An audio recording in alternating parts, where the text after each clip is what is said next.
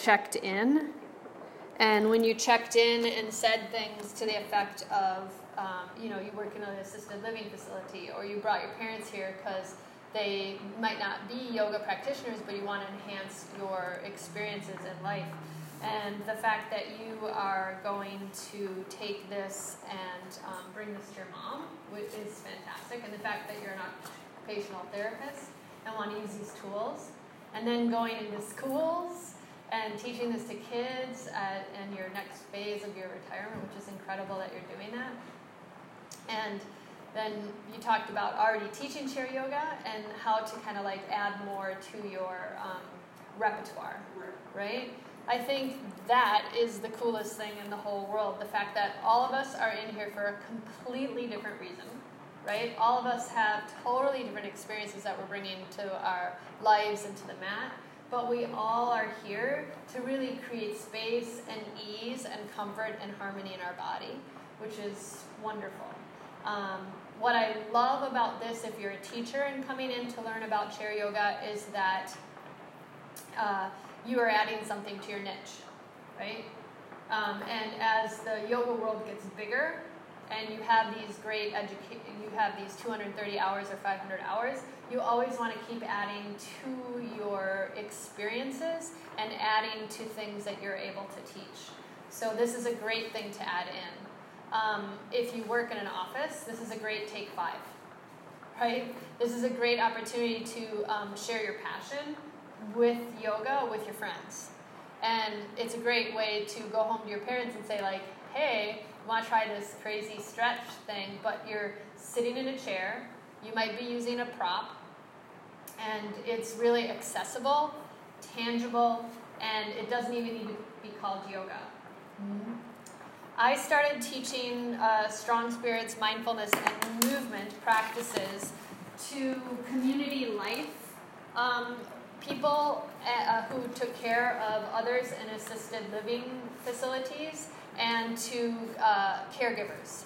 Uh, because my mother had a disability and I wanted her to find the passion that I feel for yoga and to find the ease and the um, uh, flexibility and movement uh, through the practice. It was really interesting because um, as I was going through this process and I was teaching her different like um, morning stretches or different ways to create openness in her body, I also had this awesome opportunity as I was teaching her to pay attention and kind of drop in and be able to really sense her body instead of starting to get more and more disconnected from her experiences as she was going through this disease.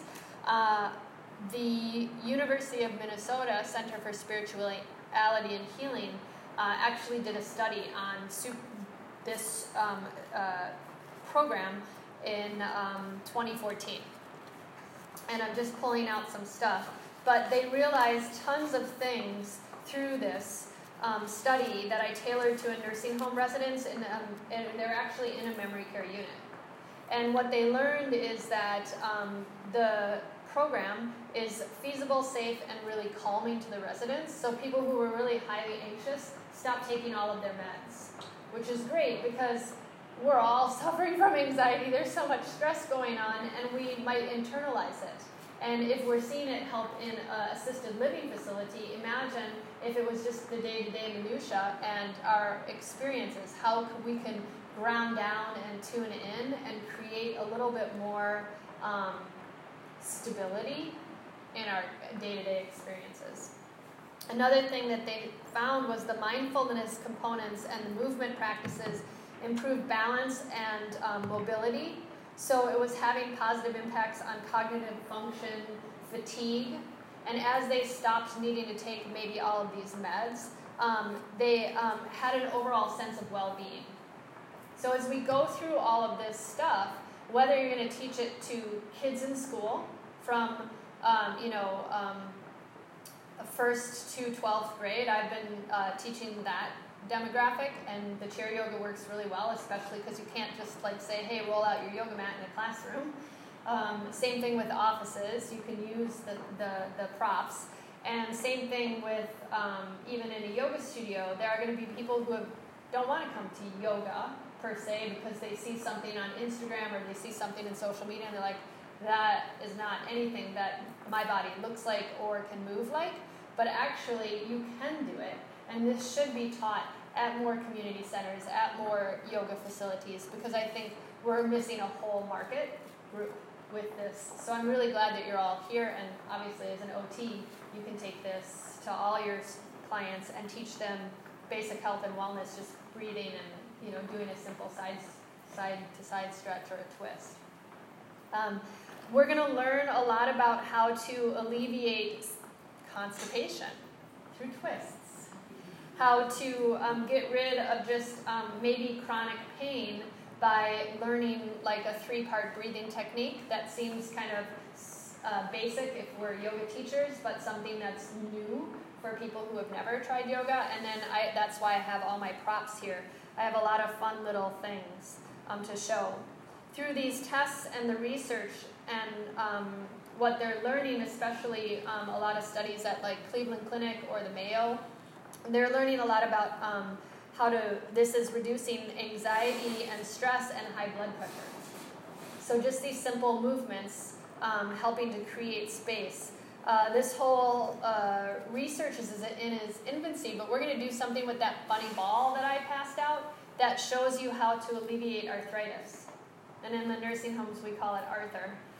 So Arthur is coming to visit all of us, right? And it's amazing how slowly um, he creeps up but we want to do fun things to get rid of Arthur. And um, as we strengthen our bones and our muscles here today, um, we're helping our metabolism, which is fantastic because this is connected to disease, like cancers, and it's also connected to things like um, diabetes, right? So we are kind of helping to balance our life through simple, simple movements. Uh, the Mayo Clinic, I have a quote, and I think it was in kind of uh, what we had as our uh, brochure, kind of like, come to this class. But the modified chair yoga poses help um, people with chronic pain and people who are going through new phases in their life to enhance their quality of life. And most importantly, um, not only the physical stuff that I was saying, but improve sleep patterns, which really start changing as our hormones and our bodies start shifting and help us to manage depression. And depression is becoming this like crazy vortex that we are starting to fall into because if stress leads to anxiety and anxiety isn't treated, then what happens is we go into this kind of ruminating black hole and it's hard to get out of it. Uh, so, yeah, I'm honored to be here. In um, the manual, if you're interested in getting the full on manual, we go through like exactly A to Z, why yoga, um, what are the benefits of sitting properly, and benefits of breathing, going through stretches and sequences where you can literally get like um, just neck and shoulders. You can do just legs, or you can do like a 15 minute perk up, or a 15 minute calm down, or a relaxation. And I add in a lot of things in the manuals. There's over like 25 lesson plans already for you to kind of go through and do. Whereas today we're going to really just experience and feel and go through the process of um, doing all of these therapeutic adaptive exercises.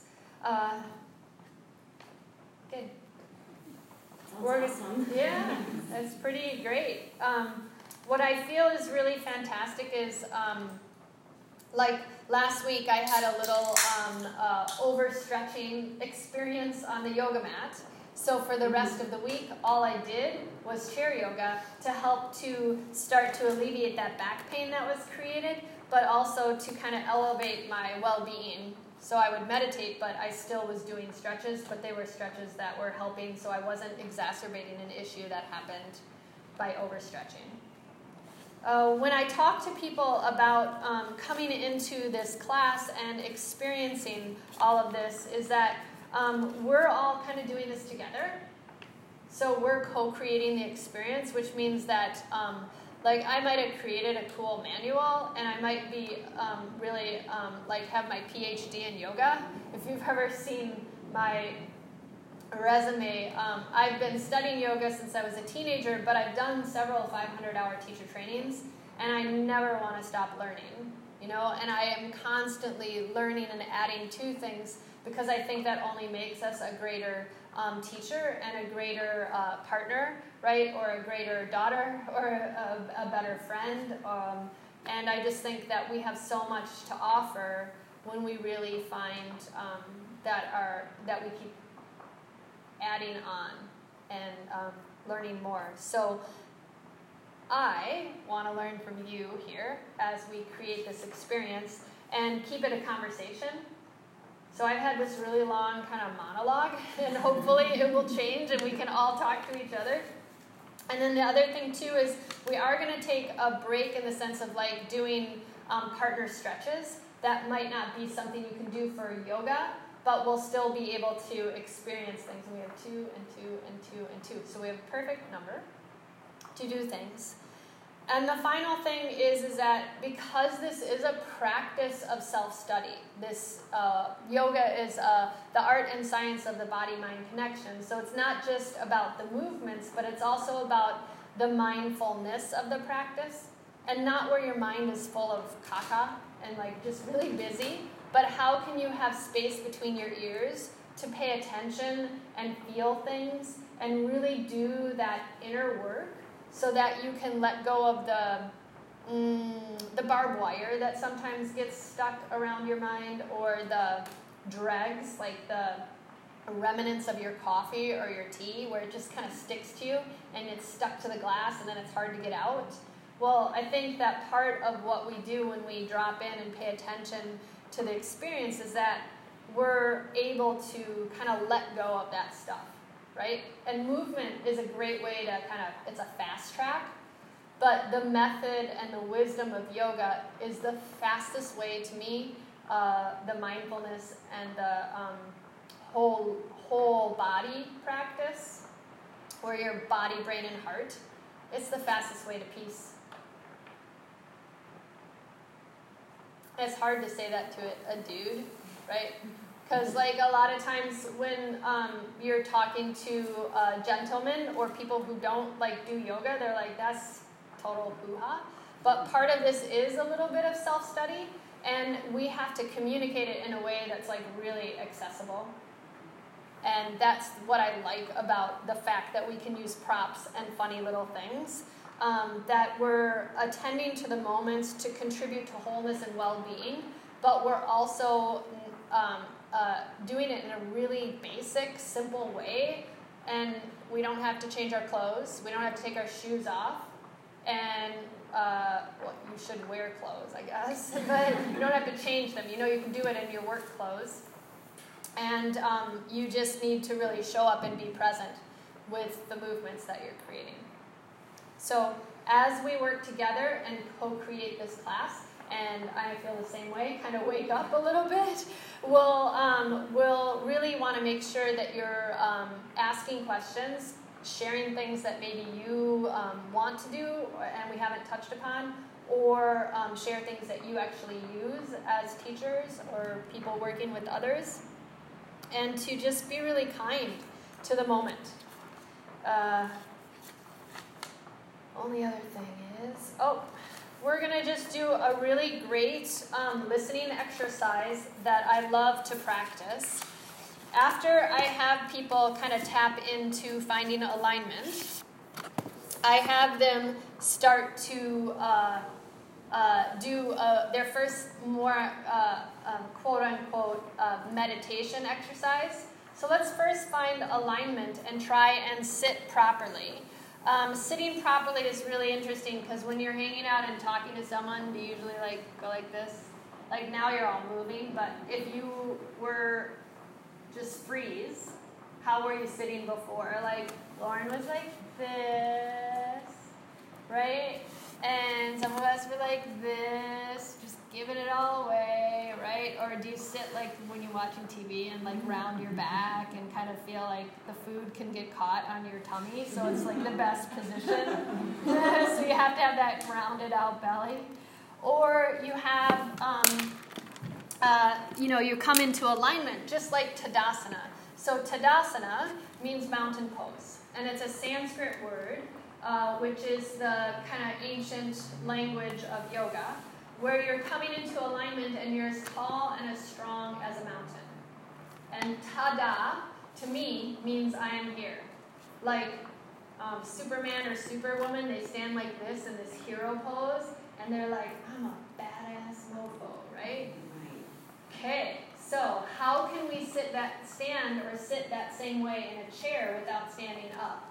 And what happens here is when you actually stand this way, it increases a little bit your cortisol to give you that oomph, but it also enhances the serotonin so you're calm and you're literally standing in your truth. Because you're aligned and you're as strong as a mountain and you're really self aware because you're present. Those of you who are yoga teachers, this is going to be totally like redundant, but do you know why we don't just slouch or have a hand on the hip and a leg out and kind of like head toppling to the side?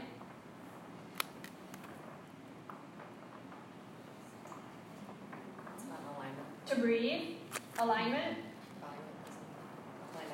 right? Right? If I took, this is cool, kids love this. If I took my head out of my body, what's it attached to? Yeah, my neck. My spine. What's inside of my spine? Nerves, right? So our brain actually doesn't start or stop. You know, a lot of people think it stops at the atlas and axis, and they're like, oh, okay, we live in a thinking world and we're all mindful, right? So I have to be in my mind. But actually, no, I have to be in my body, my brain, and my heart all at once because our spine doesn't end. So take your index finger and wiggle it around a little bit in your belly button. And then go hee. That's like the Pillsbury Doughboy. I'm old, so the belly button, and then take three fingers below the belly button and move the index finger down below those three fingers. So, what I really try to communicate to people is that we need to not only breathe from here, but we have to think about our spine and the ganglion or roots that are, that are attached to our central nervous system or our brain doesn't end until down here, which is pretty fascinating. Because how many of you like see most people like this, right? Where they have slumped shoulders, and then I don't know. There was a show when I was, uh, you know, like um, in my mid twenties, where where they would always say, uh, "Zhuzh your shoulders back," or shrug, you know, bring your shoulders back. We want if we want to live from our heart, and our our sternum is like our superhero emblem, right? Then we have to really hold our heart high when the shoulders are back and they fit into our back pockets, our spine kind of goes into its natural position. We have a natural curve behind the neck. We have a natural curve behind our tailbone. But if we are always sticking our chin out, right, or if we always have the weight of the world in our shoulders and our shoulders are eating our ears and our head and spine aren't in alignment, then we're literally like um, we chopped our heads up. We're disconnected. So the first thing I like to do when we start finding alignment before we kind of check in and do this little sound and breathing exercise is to check with people and see are you in alignment? Are you standing in your truth? Are you like really present in this moment? So same thing as when you're standing, um, for those of you again who are yoga teachers, same thing when you're standing um, in mountain pose, you have to sit in mountain pose. So your ankles are underneath your knees, your knees are in line with your hips, your hips are in line with your shoulders, and you're not jutting your chin forward. But if I had a like yardstick right behind me, and a lot of Iyengar teachers, you know, when we first started with Iyengar yoga, which is a style of yoga, they would have a, tie a like a strap around here, and they would put a rod or a yardstick so that your occipital lobe, the back of your head, and your shoulders and your tailbone were all on the same plane. Because a lot of people do jut their chin forward, right? Or clench in their jaw, or hold so much in their um, traps and delts and necks that they're like you can see the sinews of their neck because they're just like you could tell they're a fighter. They're like, oh, right? So you have to really think of sitting the same way. So one thing I like to do with people, and we're lucky, we're in a yoga studio, right? But we're going to be teaching this like to our friends at work or at home. Maybe we do a stretch before our family dinner. Or, you know, you're going to see your mom and, you know, you're cooking her food and you just want her to be propped up properly, right? So uh, sometimes I use balls and I have the ball behind the chair to get someone into proper alignment. Sometimes I use um, uh, like a blanket. We have blankets here. But if a pillow works well too, if someone's really having a hard time like leaning back or touching something and feeling the back and their feet, uh, then I put those props behind them. If their feet aren't touching the ground, like this is a great chair, but like I have short legs, so sometimes this is too um, tall for me, a chair. But maybe the chair for you is too short, right? So then you have to actually maybe put something underneath someone. But a block is really great, or a cardboard box, or an ottoman, or even a pillow, and put it underneath their feet so they feel like they are structurally aligned. By trade, I'm um, a product designer. That was like what I went to school for. And I really see our bodies as human machines. I'm an engineer, right? I see structurally how things work together. And I really think our body is an incredible human machine but if we aren't working from the central nervous system and we aren't aligned, then it goes to hell in a handbasket, right? It just is like things start really, you can feel it, right? Just like how I hurt myself on the mat because I wasn't engaging from the proper muscle groups. I wasn't working everything. I was probably thinking about the pose and just forcing through it, or maybe I was trying to prove a point. I don't know, but I hurt myself. And so uh, so then, after you come into proper alignment and you start focusing on where you are in the mat, then um, we're going to um, think of it as if you're going to the chiropractor or getting an adjustment. That's like your first adjustment, is just sitting straight. Another thing that I want to say too is um, we're in a circle. Do you know why we're in a circle? If you have a large group and it's not at a school place, and you're teaching in a facility that does have props, the reason I like to have circles, or especially if I'm going to go into um, nursing homes, is because if God forbid someone's going to start falling forward, I can see them. And it's easier to cue when you're in a circle. You know, you can do a semicircle too um, if you need to, but usually you'll probably be doing like one on ones. But the circle really helps because I can kind of talk to someone versus touching someone. In yoga classes, especially at the facility that we're in, they teach you to do hands-on adjustments and to really like work with your student and you don't do anything. In chair yoga, you do with your students, you cue as you do, and you also, um, in chair yoga, um, don't really want to touch someone. Because if they haven't done yoga, they're going to be like, get from me. Right? And especially like if you're going into schools, you can't touch the kids, anyways.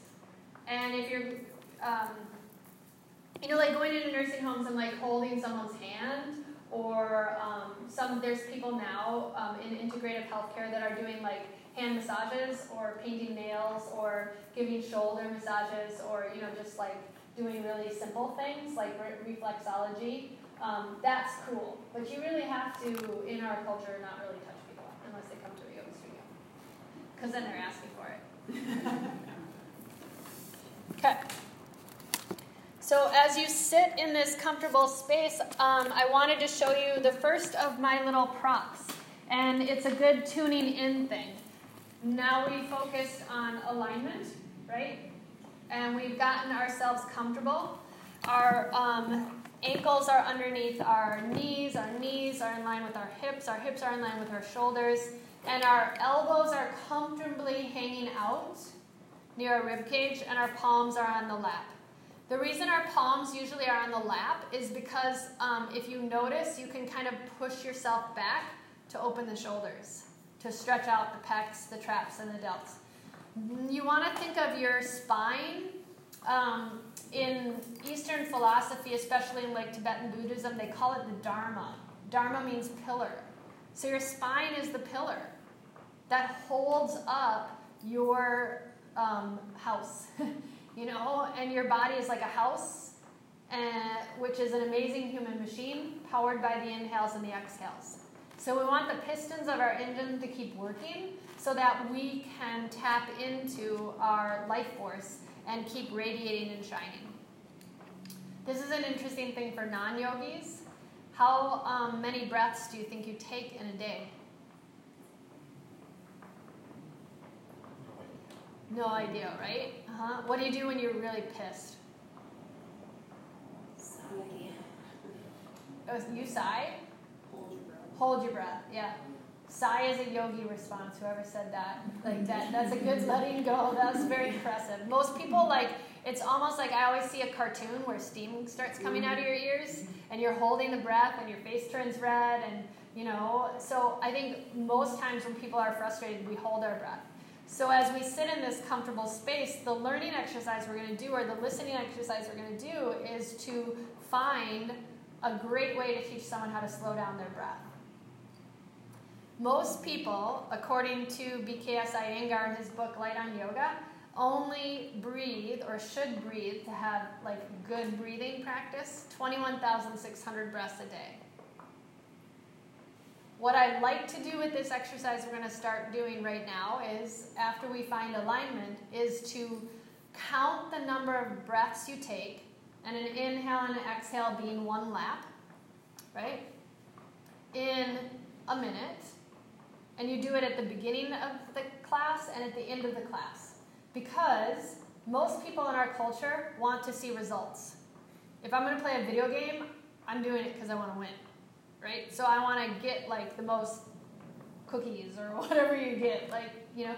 But if I'm um, uh, doing something physical, it's usually like the people who ran the marathon today, they had a goal, they've been working towards it, and every day they're trying to progress. Same thing with with when you're teaching yoga, we're trying to progress and evolve. And you know, like as yogis, we're all PC and we're like, um, uh, uh, um, you know, practices progress, but actually people want to see results. So it's great when you actually sh- can have something tangible that they can do. So I, I have people um, take one hand to their heart and one hand to their tummy. And then I have this great thing, it's called a Zenergy chime. And the Zenergy chime is a wonderful way to um, uh, to uh, kind of make a noise so people can pay attention. So it sounds like this,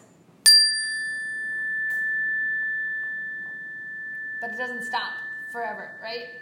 So you can use it twofold. One, you can just use it as a listening experience, and when you don't hear the chime anymore, and to me I can still hear it still going, then you raise your hand. And then all of a sudden you just practice a mindfulness exercise, especially with kids. It works really well. But what we're going to do here is this is just like the beginning of our time and an ending of our time. And at the beginning of class, I have people take one hand to the tummy, one hand to the heart, and just count the breaths until I hit the chime again. Pretty self explanatory, right? You don't have to think like, oh, three part breath or teach anything special. So close your eyes, feel yourself in alignment, and we're going to count our breath for a minute. Ready, set,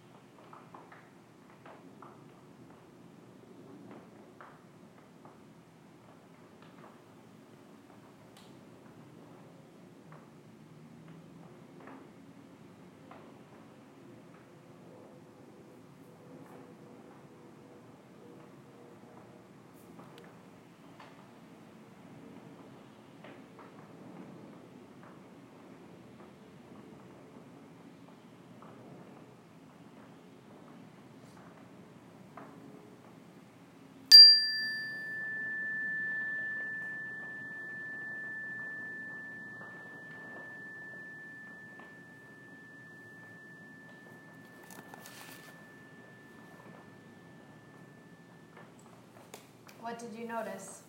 I mean, remember your number for a second, but what did you notice?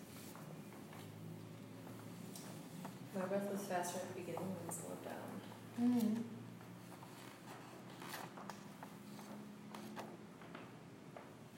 Stop thinking about anything else but my breath.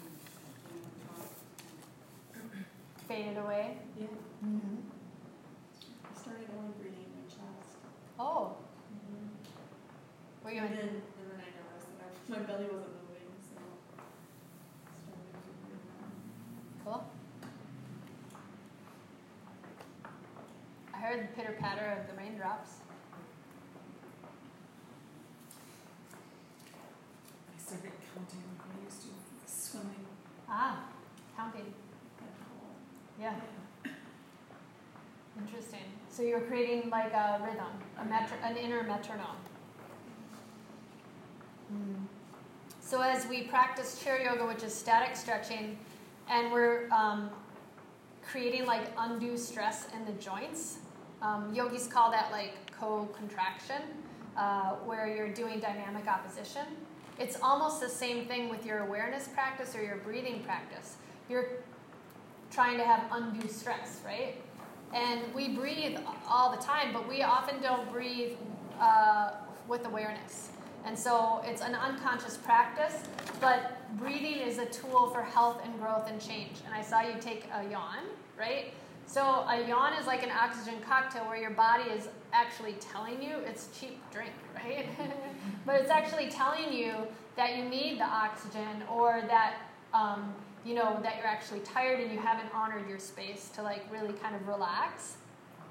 Breathing helps so much with emotional well-being that I think that by the time you do like four chair yoga movements and people start yawning and they start like kind of settling into their bodies, you really uh, did your job. Because as a teacher or as someone who practices, all we're trying to do is boost our vitality and energy by breathing. Uh, the reason that I had you count your breath is because in the beginning of class, I'll have people kind of like write it down or remember that number. And at the end of class, we'll do it again. You'll have to remind me because usually I forget. And we'll see if it was actually uh, a longer space between the breath. So, who lives longer, an elephant or a mouse? Okay, and why does the elephant work, live longer? Slow heart rate, right? They harness their energy. They even can paint with their trunks, right? And mice have that really hard, uh, uh, fast rhythm, right? They're wiry, right? So, so we have to really find ways to kind of slow down a little bit because you're exacerbating or you're kind of like burning yourself out. And what we're learning is that um, in each chair yoga posture, we're teaching people how to breathe, but we're also teaching them how to kind of settle in and um, use the breath in everything that you do. So that you're taking like five to ten deep breaths in each pose will really help you to stay settled. And the examples that I share with you are like examples that I use too in class because it helps people. Um, no one really owns breath because it's a public commodity, right? And we all have it. But if we're freaked out and I didn't ask you to like listen to your breath, it might not have settled. You might have gone through the day kind of like wound up. And your oxygen that you get from the um, breathing, over 80% of it is used by your brain. So yoga makes you smarter, right? Just by doing yoga, you're kind of increasing the brain and you're bringing more blood into your heart and you're purifying it.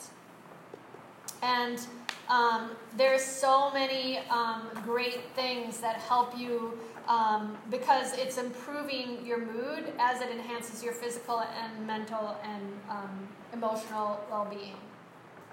How many of your friends do you know who have um, like um, OCD or ADD or COPD? I think that's that breathing thing, or have like um, even PTSD.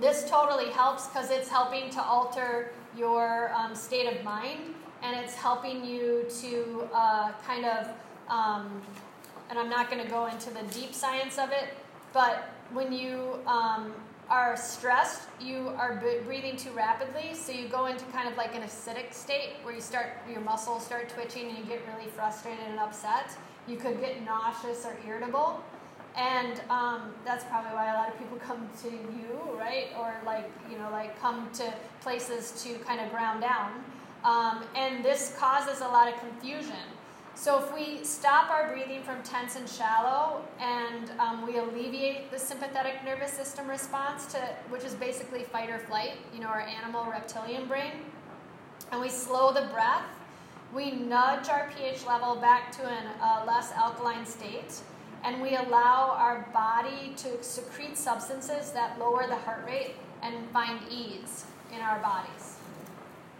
So as we start moving deeper into all of this um, yoga stuff, I've now shown you we start off with alignment, and then you do some kind of grounding down exercise where you maybe listen to your heart rate or tune in and listen to a noise, which in turn that noise helps you listen not only inwardly but also like, oh, a car drove by and I would have never realized that a car was driving by because I was in here or the raindrops. You might not hear them because you're so focused on thinking or learning or writing, right?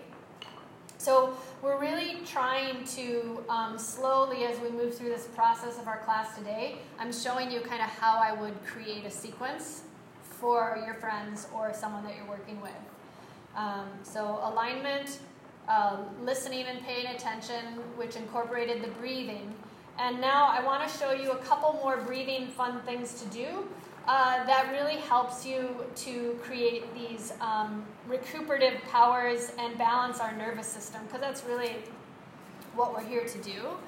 Uh, we have a uh, straw that I handed out to you.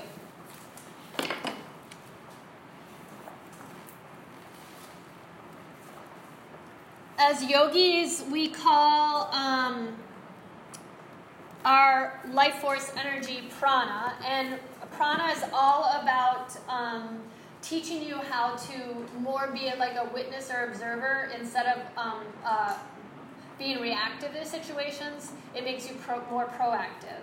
So you're observing things. What's a great tool is like going to the lunchroom and using a straw. As yoga teachers, we know of this breath as sitali, which is a calming breath, sitali, sometimes it's called. It's a cooling breath, especially for anybody who's going through the change of life. It's awesome, or if it's a hot day, it helps you to cool off. But I like to teach it to people as if you're breathing through a straw, so you really do breathe through a straw. So come into a comfortable position and begin to inhale and breathe in.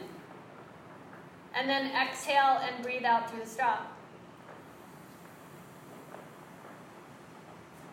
Good. Inhale, breathe in through the straw, sip up the air. And exhale, breathe out through the straw, or if that's too uncomfortable, just breathe out like a sigh of relief. Good. Put the straw back in. Inhale. And exhale.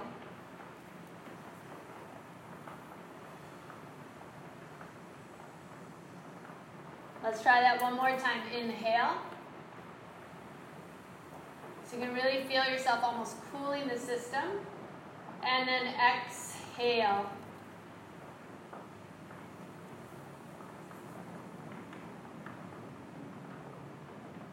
And you can let go of your friend, the straw. How did that feel? Calming. Calming a lot. I have Oh, yeah. hot flashes all day long. So. Anybody notice uh, like a difference in their rhythm of the breath? Really long. Long, right? Yeah. It's kind of fun. You're using a tool, you're like playing around, but that really deep inhale and is cooling because of the way you're sipping up your straw. Where in Sitali, we kind of make our tongue like this and we breathe in that way. This one is you're just kind of using a prop, which makes it super um, uh, less challenging and super fun to kind of try something different. but it's a great way to really teach about the lung capacity and to teach you how to slow down. Um, another one that I really like to do is if I have a Kleenex. We, I don't think we have any. Oh, we do have some Kleenexes. Here, we can try it. Uh, you can either do fogging up a mirror or a Kleenex. And this is a great way to teach people the power of the breath.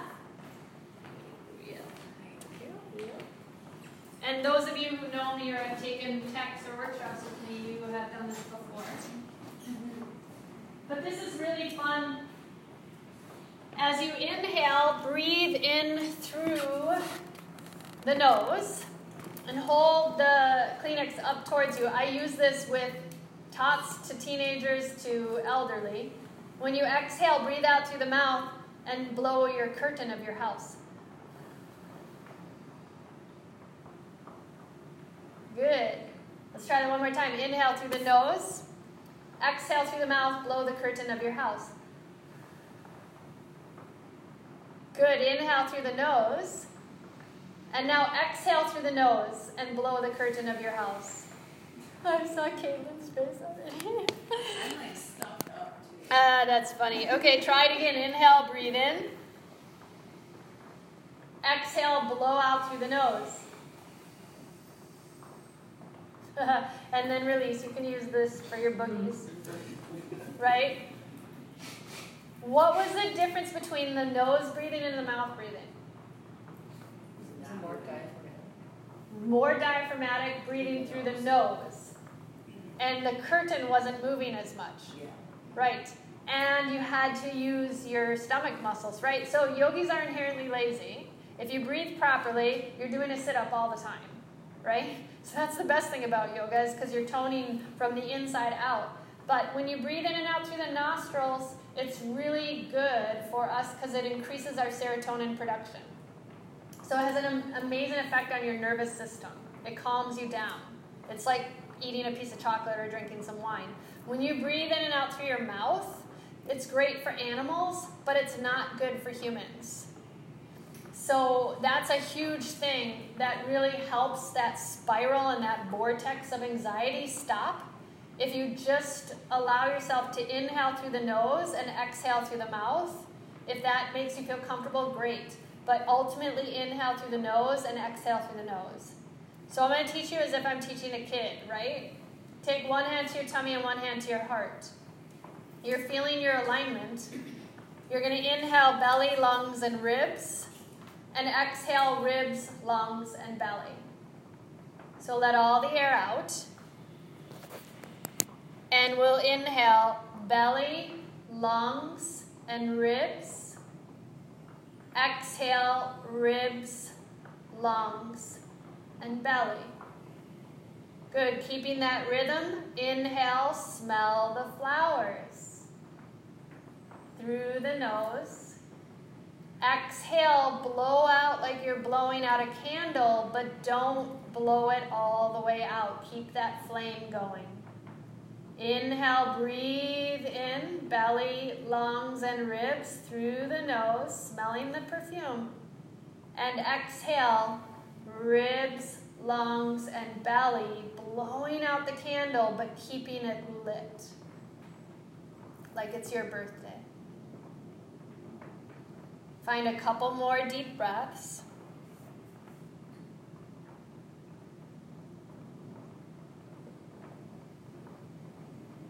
And after your last exhale, just let it go.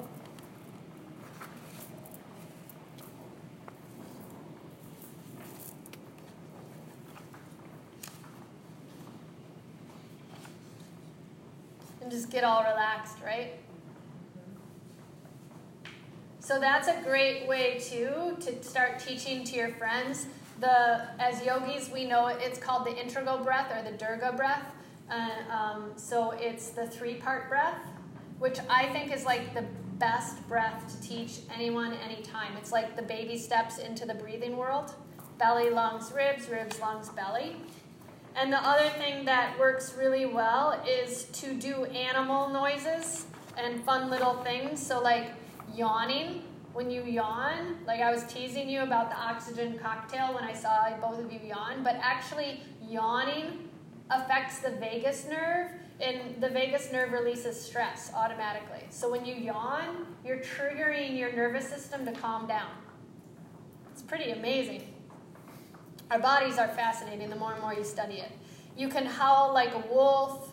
You can do um, sniffing like a bunny, which is breath of fire. So if you're like um, really exhausted, don't do this before bed. But say you're getting ready like to be a football player and play a football game, and you just sniff like a bunny through your nose. So you go,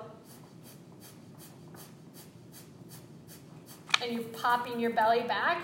That's breath of fire. It actually engages and gets your body to open up. So then you can think of like fun animals like laugh like a donkey. Uh, uh, uh, uh. Sorry, I won't do a lot.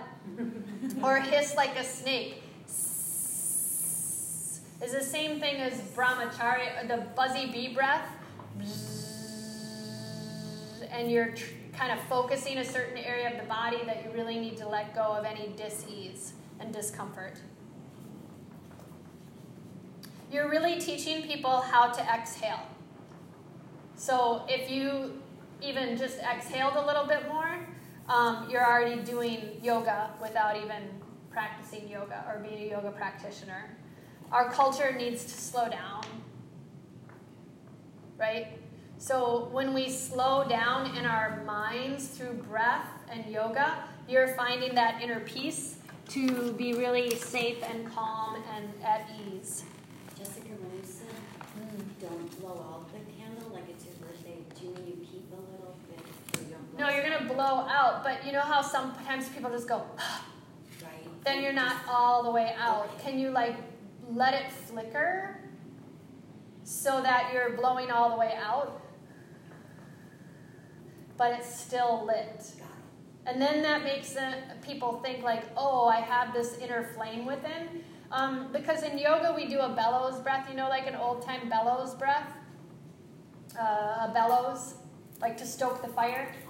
That's like what we're doing when we breathe. We're we're stoking our internal flame, which is our prana Sanskrit, right? And you're just enhancing and nurturing that energy to move upward. And this is where tantric yoga came from, is because we were trying to get ourselves to uncoil, get rid of the dis-ease, and then when we uncoil, we can t- come into our higher states of consciousness and use our brain for better, more interesting things. I want to do um, just uh, two more fun breathing things, and then we're going to move into uh, some uh, movement. So, how's everybody feeling? Okay? The, the cold air kicked in. Yeah, uh, so we definitely need to move. Uh, but uh, you have a feather. Okay? Now, um, it works really well when you're facing someone. So let's just try it once on our own. This is the same thing. When you're breathing and really getting something to move, like we did with the um, Kleenex as a curtain of your house, when you exhale, you want your feather to move. Yeah.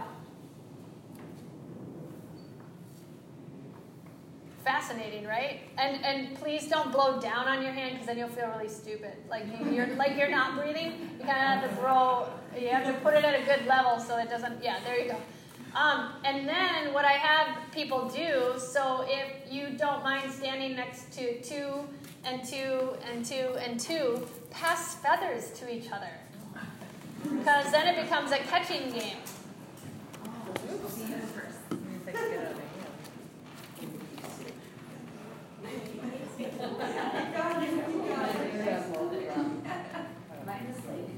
And you don't have to use both of them, you can just use one. I know, yeah.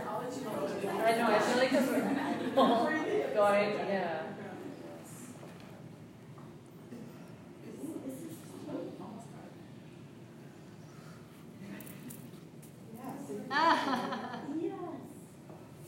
It's silly little things.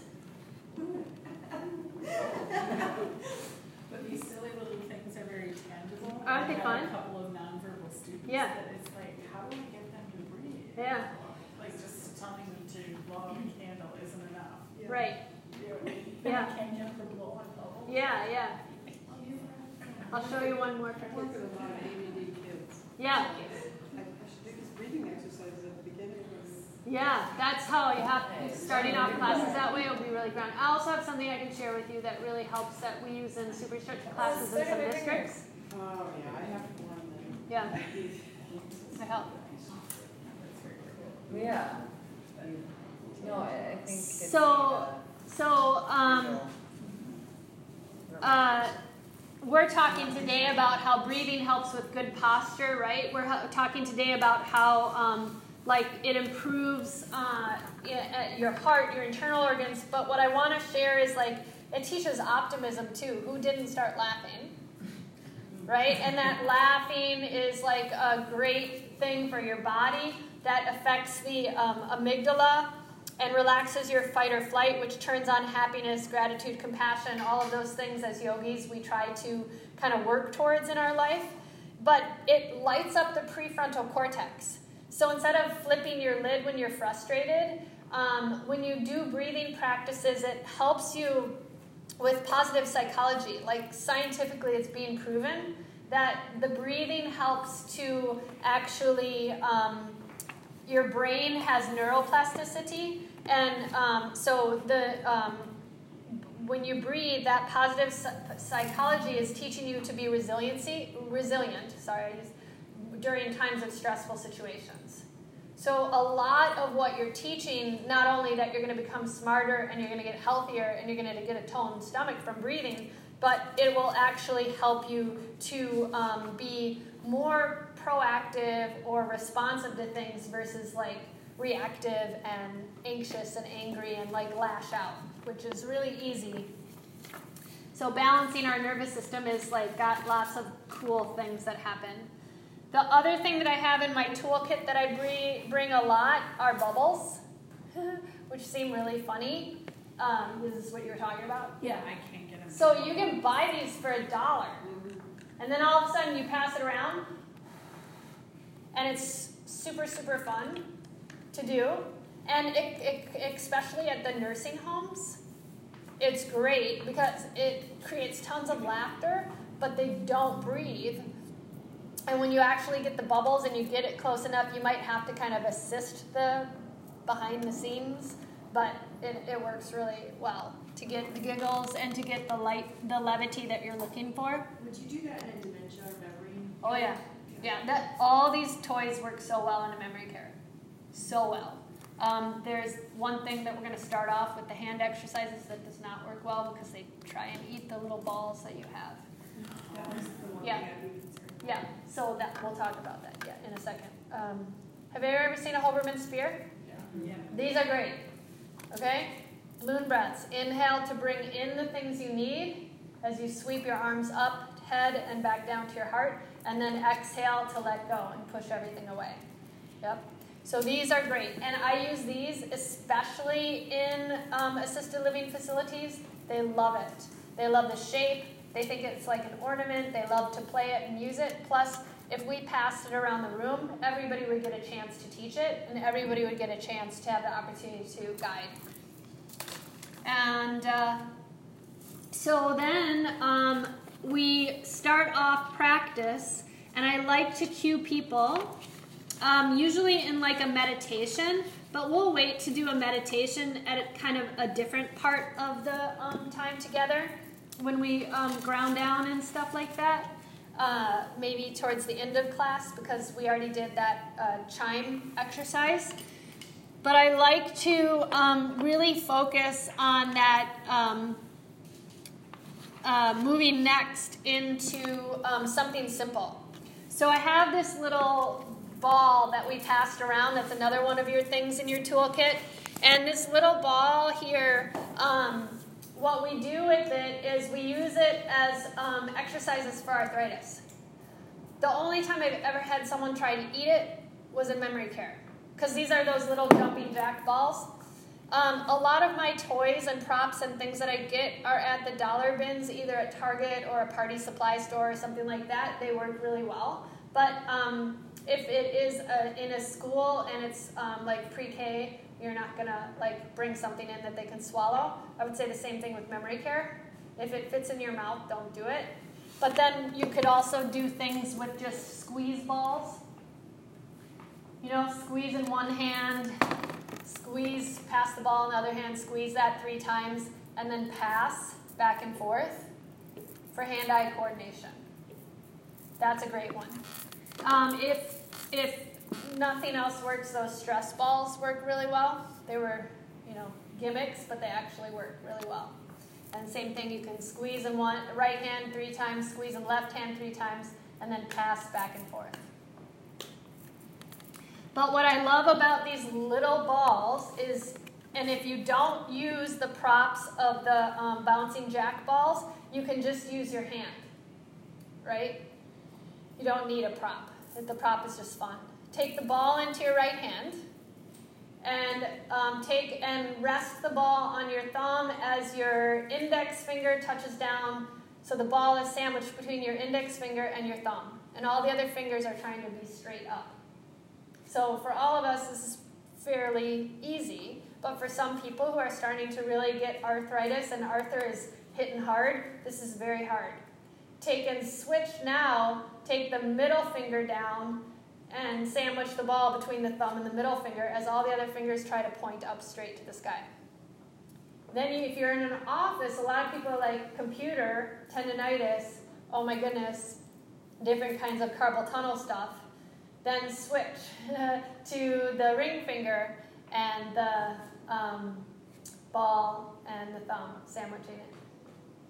How it's hard to keep the fingers up, yeah? And then switch pinky finger and thumb. I know. And you're trying not to use the other hand, you're just trying to switch it. That it's, I know, super hard. And then you would go back the other way ring finger, middle finger, index finger. Yep. Oops. and bring it to your palm, and then you could rotate your wrist in one direction three times. You're trying to keep your arms straight and true. Rotate your wrist the other way three times.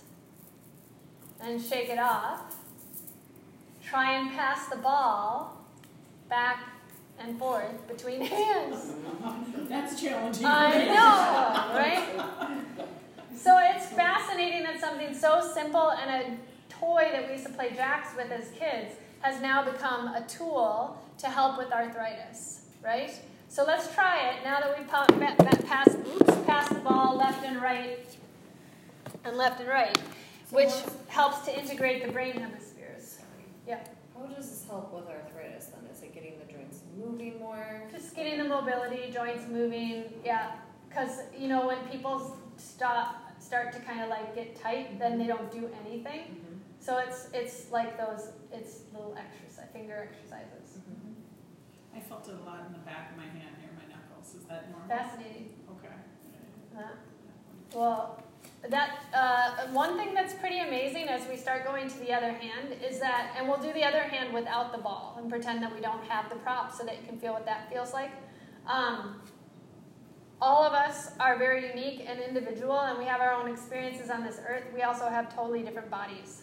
So everybody's skeleton is totally different. So what you're feeling is, I can't say, I can only say, oh, interesting. because they're normal, quote unquote, is it's, it's, everybody has a different thing. So I'm sure it's fine. And then I tell people I'm not a doctor, I play one on TV. You get all kinds of weird questions and you kind of don't know how to answer it, and you just want to remember that if something seriously is going on, you're going to say, go talk to a real doctor. Mm-hmm. Yeah. So take and bring the left arm up, bring the thumb and index finger together. Reach the index finger back up and switch middle finger and thumb.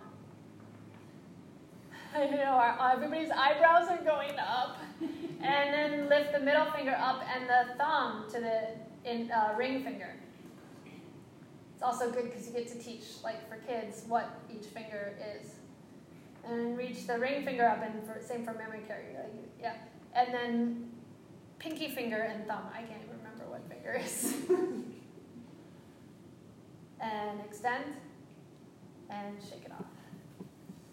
So if you don't have the ball, and we'll be doing more hand exercises, I'll show you some other things that we do to stretch out the hands. But I do like, as you can see, I do like props.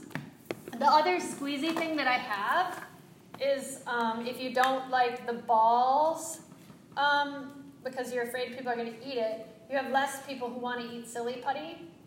Silly putty is a great thing to squeeze and work. And if you do have a kid who's like ADD, ADHD, and they really need something, if you have a fidget widget, Silly Putty's a fidget widget.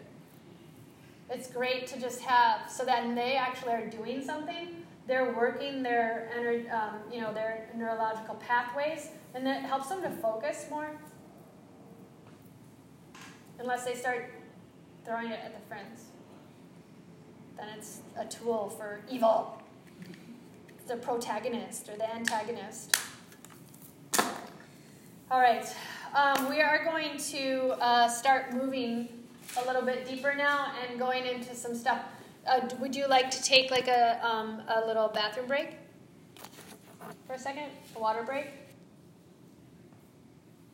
Everybody's good? Yeah. Awesome. Okay, now that the cold air has stopped. Okay.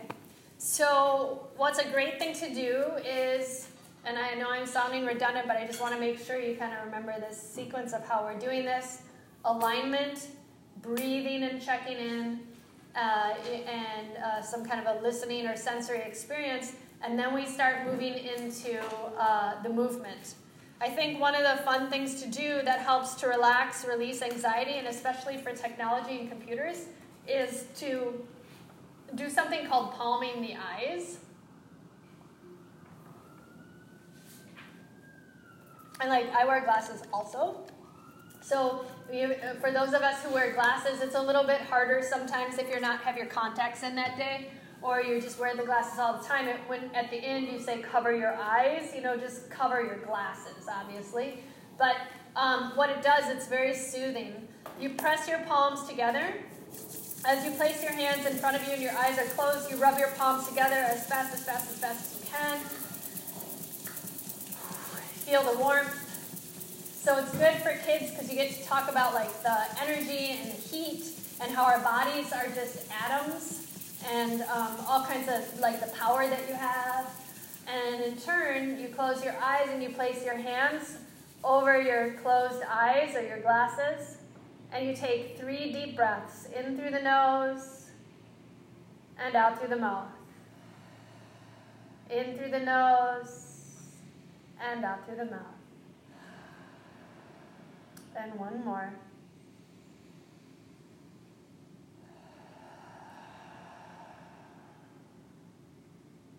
And as your hands move away, you open your eyes to a whole new moment, a whole new experience, or you talk about maybe how you're more relaxed.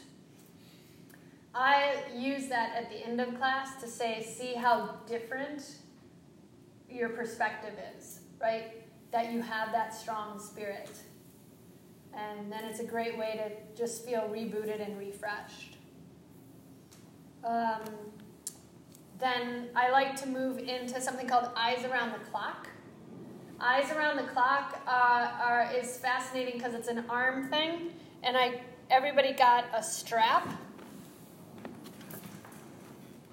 So we're going to use the strap to actually uh, just open it up. If you don't have this strap, I have people make their arms into circles. But what I like about this strap is that the strap helps you to have something to hold on to. And when people get a little bit um, shoulder tension, it works better. But you just fold the strap in half, hold the hands shoulder width apart, reach the arms up, and you get this natural stretch through your armpits, which are tight, right? On your inhale, breathe in. And exhale, breathe out. So think of your entire body like a circle. Now look up to 12 o'clock, like your body's a clock. Okay? What happened to your chins? Oh, so we just did yoga for our fingers. So now we're doing yoga for our eyes. So you only look up with the eyeballs. Am I looking at the strap or just up? what? Am I looking at the strap or am I just looking You're just looking up to your imaginary 12. Do you feel your eyes getting stretched though? And you're not jutting your chin up, so you're not compressing your C5, C6, and you're actually lengthening and strengthening the tongue. Uh, not, well, the tongue I'm going to tell you in a second, but the neck. And then look down to 6 o'clock without moving your head. It's fun to watch your expressions. Sorry. I'm laugh- not laughing at you, I'm laughing with you. Okay, look back to center. Now, relax the arms down. So that's the first thing people do is they just yank their chin up, they yank their chin down instead of looking with their eyes. You can stretch out your eyes. But what do you feel happening in your arms? The heat, and you feel that like kind of flush. So when your arms are up, you're kind of like legs up the wall pose, which is the yoga pose. You lay on your back and your legs are up.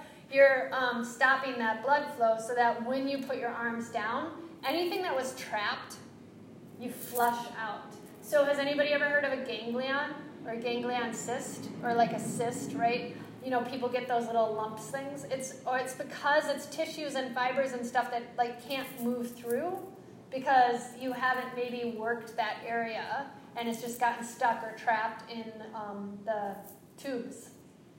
So when we're up and then we go down, all of a sudden it's like you're flushing everything out. The circle concept, or keeping your arms, so let's try it again now. When you reach your arms up, and you have people who have neck issues, the best thing to do to strengthen the neck is to touch the tongue to the top, the hard palate. Feel your neck stronger? Mm-hmm. So it also triggers something in your ner- uh, in your brain called the RAS. And RAS is a big word that I can't remember what it does, but it helps with memory and functioning. So reticular activation, maybe something, something. I don't know. I don't. I only look smart. Um, so as we do this, and your tongue is touching the roof of the mouth, which in, yo- in yoga land or in, for yogis, some people say to touch the roof of your mouth the entire time you're practicing because it triggers something in the neurological pathways. Look up to 12. Take a nice deep breath and look back to the center.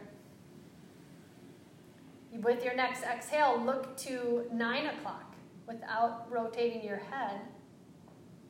Let your eyes get a stretch. Nice. Look back to center. And with your next exhale, look to 3 o'clock. Look back to center. And let the arms come down. Uh, the resistance of the strap is nice. When people have their arms up and they're holding it, they start kind of sagging. Another thing, too, is if people have shoulder injuries, just say, take your hands to your shoulders, or take your hands up as high as you can get them. Or don't take your hands up at all and just let yourself look that way because in a world of technology, our eyes need a stretch. And, and we have to be alert. And then when you're like in the car driving and you need to, you have better peripheral vision.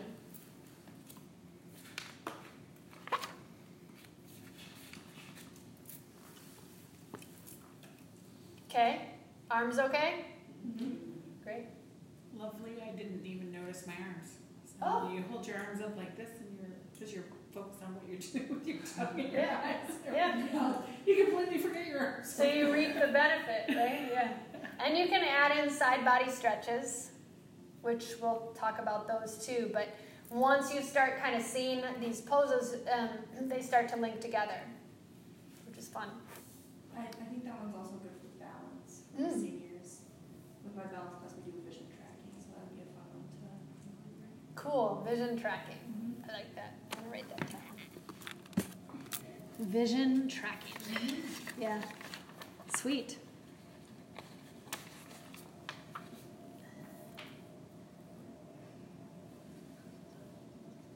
All right, so after our vision tracking, and we're gonna do a little bit of a neck stretch. So you're still in that beautiful alignment, you're still focusing on taking deep breaths and everything that you're doing, but now we're gonna stretch out the neck. And if we are in a culture that's a thinking brain, most people hold a lot of tension in their neck and shoulders. So this feels really good. Take your right hand to your left ear. Now, for some of us, you're going to be like, uh, this is easy. If it's hard, don't put your arm there and just press down onto a table or the side of a chair or like a desk, okay? Because you're just working the opposite, you're just getting that stretch. Now, on your next exhale, begin to guide your right ear to your right shoulder and take the left arm out. You feel that? Okay? Take the arm to the point where you feel the most resistance or the deepest stretch. And then breathe once you find it.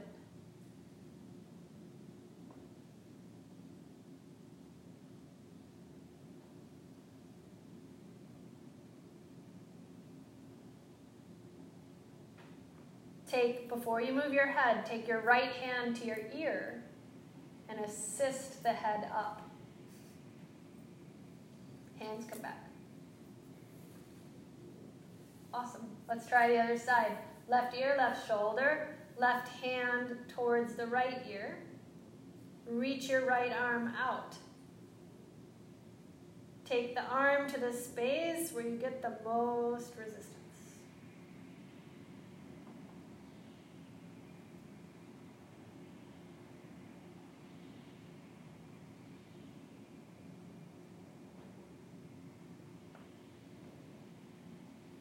Take the left hand to the ear and lift your head back up.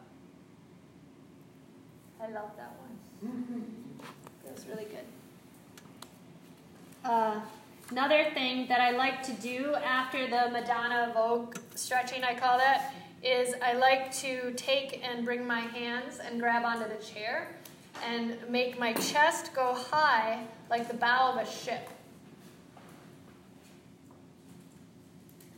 I know. And if you have long arms, you can also reach back and interlace your hands and pull the arms to a space that feels the best. So sometimes you're like in odd chairs, like sometimes I have people in wingback chairs or different kinds of chairs. We happen to have the folding chairs, which are a little bit lower in the back, but interlacing your hands back behind the chair works.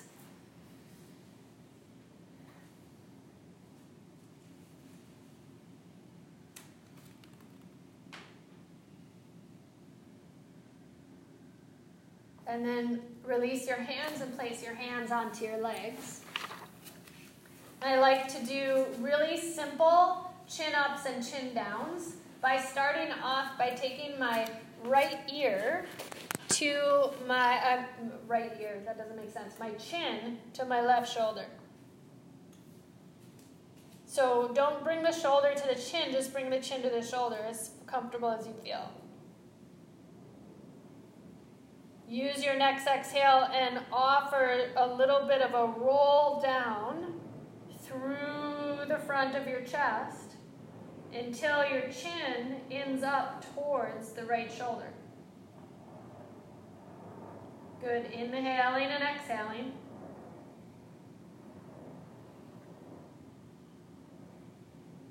Mm, your head comes back towards center, your neck is still down, or your chin is still down. Inhale your head up. And a lot of times, uh, this is where I say look up to 12 versus lift your chin up because people's necks are so messed up. Um, I often have people take their hands behind their head, interlace the fingers, and as your elbows are out, press head into hand and hands into head. So you get that nice heart opener and a little bit of a neck stretch without jutting the chin out. If you want to incorporate, go deeper, Bring the elbows forward and aim your chin to your chest. And you should feel a deep stretch that keeps the spine mobile, but your um, also goes all the way down into your low back. Use your inhale to come back up, elbows go out. Then I like to guide this into a half moon. Open your arms wide. Take your right hand to the side of the chair, and the left arm goes up and over. So you're pressing down through your feet and your buns, and you're stretching. Intercostal muscles, if you want to, you can look up or you look down to the ground. So those of you who are yoga teachers, Parsvottanasana, extended side angle stretch, it's doing the same exact thing. You just happen to be with your um, buns in a prop. And come on back up. Left hand comes down, right arm reaches up high. Spine is long. Keep the behind down and reach up and over as you're creating this space. So you're not collapsing on the left side, you're lifting up and opening.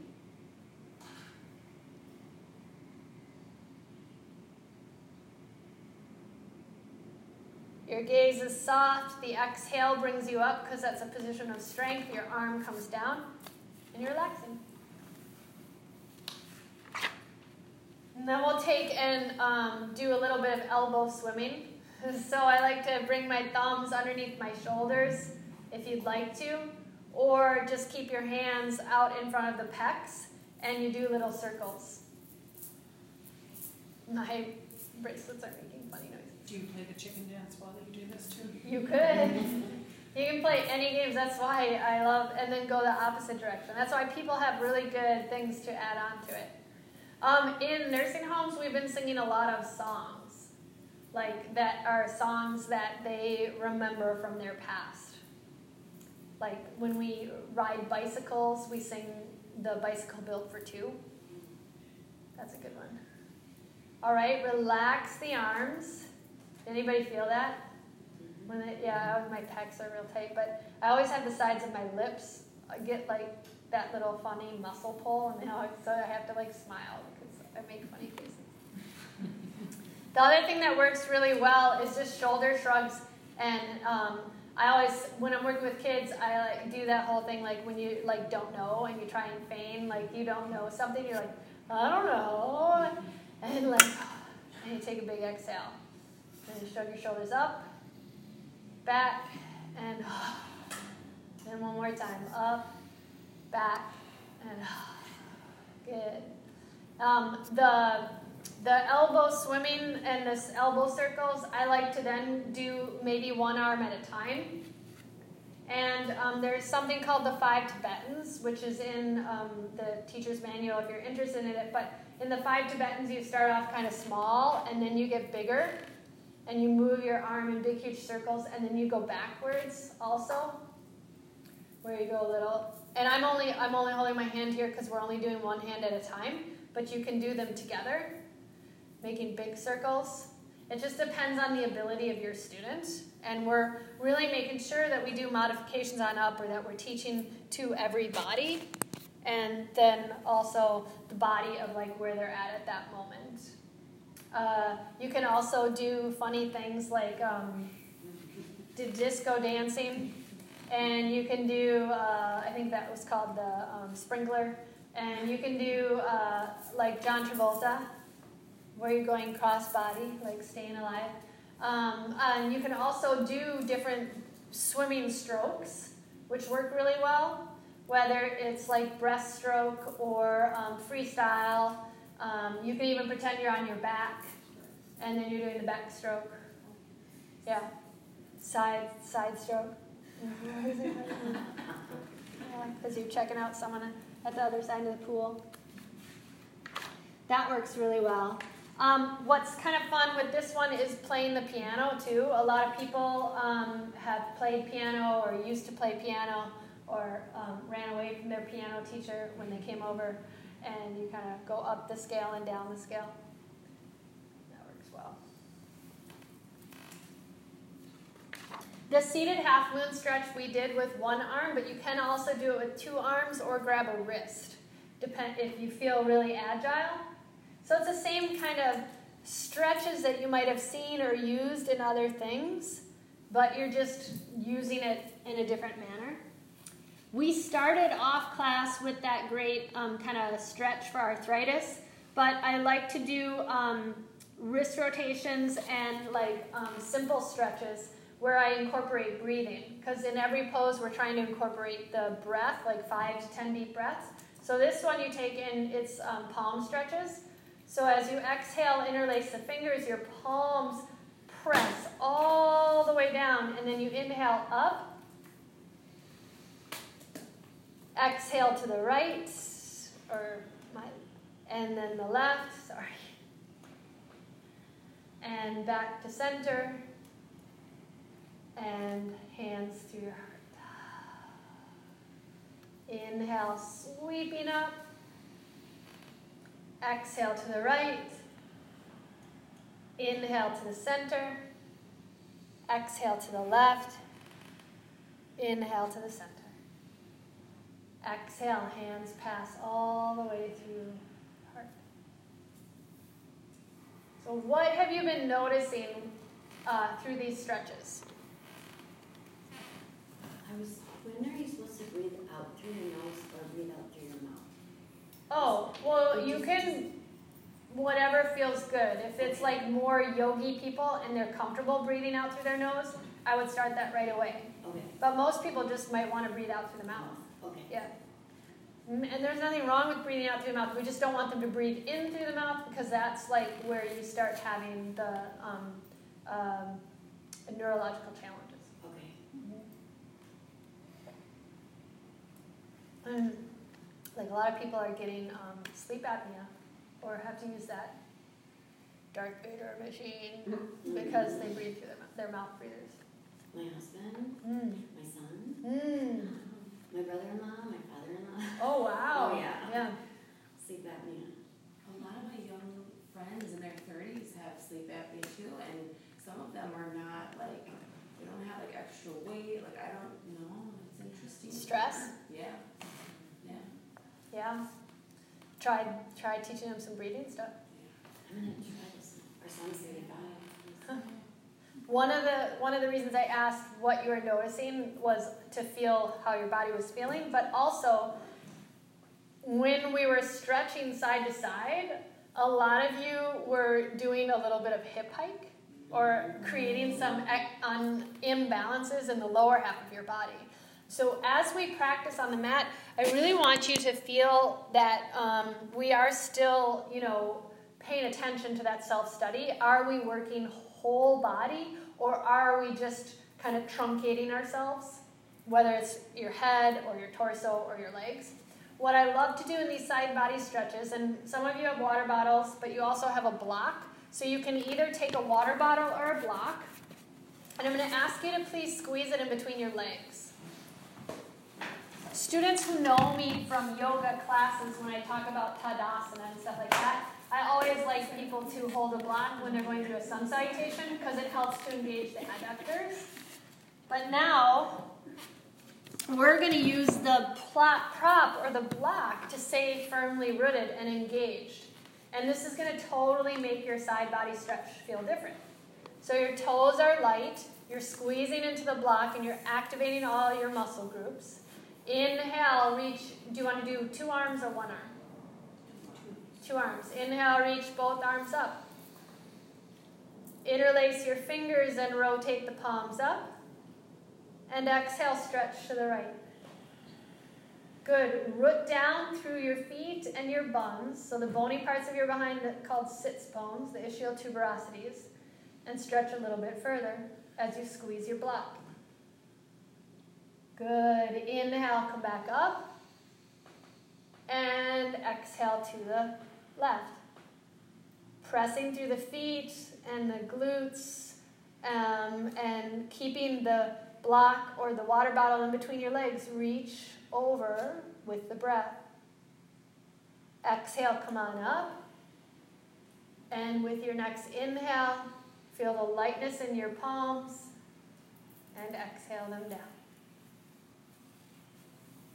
Do you feel a difference with the block in between your legs? Yes. Right?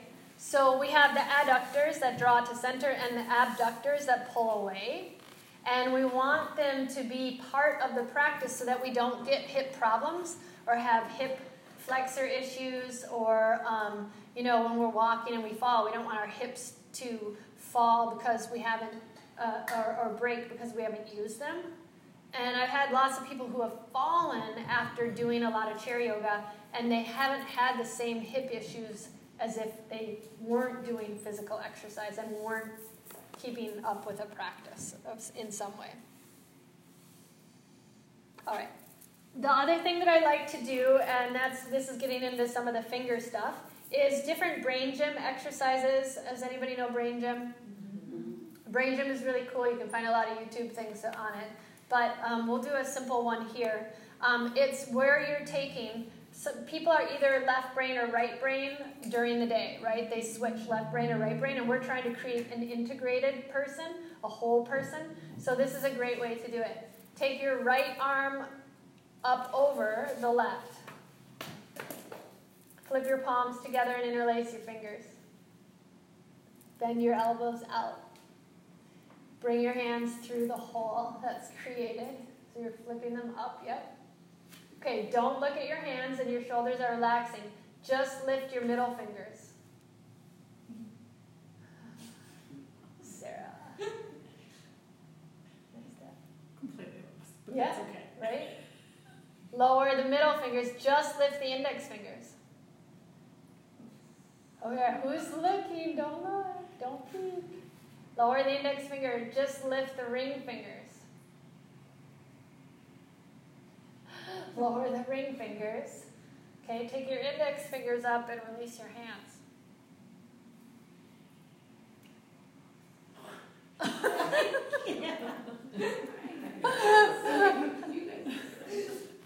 It's good, right? Yeah, I know, you got stuck. Who had a hard time lifting their fingers without looking at them? That's part of the brain gym stuff, right? Because we're so dominant in one brain or the other, but we have to really work our entire body. And um, they say that, like, um, you know, your body and your brain connection, they need to be integrated. But if we're dominant in one hemisphere, the brain versus the other, then we aren't connected. We're just kind of muscling through things. So the brain gym stuff works really well. So I like to do like opposite knee to opposite elbow, where you're just literally sitting here, and this integrates right and left hemisphere. So I have people literally do, whether it's pat the knee, left hand, right knee, or right hand, left knee, where it's just patting if that's as high as they can get, or elbow. That's really good for the core too. Yeah, right? So we say we're walking up a hill, or you're telling a story, and it's great for hip strength, it's great for low back, right? There's so many things, but it's like a kid's exercise to integrate so that if you are stressed out or wound up or kind of in a state of fight or flight, it actually grounds you down and gets you more balanced and at ease. So if you're going to do a big presentation at work, or you're in an office and you're like um, have to go talk in front of a group of people and you're ready to sweat your pits out because you're so like nervous, do that for like a minute, and you will see a huge difference in the way that you are able to move forward and be like stronger and more integrated and whole. At work, I do infinity signs. Oh too. yes, right. So sometimes we'll do this, Mm-hmm. one hand at a time, or together, Yes. and then try to do it Yes. separately Yes. best I can. and Yes. So the in. The infinite loops, the super eights, were created by a psychologist, I think, and she um, studied kids. She had a kid come into the classroom who could not write legibly and was so high on the spectrum. And she started doing these super eights and these infinity loops. And after doing this for over two months, the kid's writing was legible and he was more grounded and more focused. You know, they do a lot of this, my kids went to a Waldorf school and they do, Yep. you know, form drawing stuff, they, they do a lot of that stuff. Mhm. Amazing. Is the, is that doing the right and left integration as well? Yeah, it's totally doing the right and left. So a lot of times, um, yes, in the memory care, we do that. That's another brain gym thing. That's thanks for bringing that up. That's awesome. Yeah, I didn't even think about using the brain gym exercises. Brain gym is Got great. much Training, and I, I didn't even think about using Oh. it for the. um, Yeah, brain gym is chair great. You know, Yep. yoga. So let's do the elephant, which is a good brain gym one too. Reach uh, your right arm up. Take your left hand back behind it. So your left elbow is bent, both arms are high, and your left hand is holding on towards your right arm. And this helps with stability, balance, and also memory. And you're supposed to hold it for X amount of time, breathing deeply. And then release your arms down, shake them out. That's one of my favorite things about a mouth, is the noise. Yeah. How does that one help with memory? Not a doctor, play one on TV. There's tons of science behind all of this cool stuff. So if you get like a brain gym like thing online or a book, you can kind of find really cool things out. Another thing I really like is um, to tap into your like buttons, Oh, yeah. your breathing buttons. Same thing as the three-part breath. It's the the reason I say put a hand to the heart and a hand to the belly, but it's your breathing buttons, and you're trying to get your fingertips towards your collarbones and um, um, it helps you to tap into your superpowers because it really makes you breathe from the right places. Well, it activates oxygen in the brain. It really is. Is that what people do the tapping? Oh, yes. Tapping. So another thing that I list for different things that are great for chair yoga practices to teach, uh, reflexology, uh, tapping, which is called emotional freedom technique. And today we're going to do something that comes from Qigong. Uh, that is a tapping exercise, a whole body exercise that I work with people to do, which is a great refresher, especially like say at work and you like have a job where you really have to be focused, um, or you're sitting at a desk and you have a desk job. It's really good to get up every less than every two hours and do something. This you can do um, while you're seated, and we'll do it together. Your breathing buttons are, where are they? They're- Oh, so you have your collarbones, yeah? Uh-huh. So you can kind of feel that little divot under the collarbones. Okay. Mm-hmm. Um, yeah, under the bony protrusion. Yeah, yours are set wide.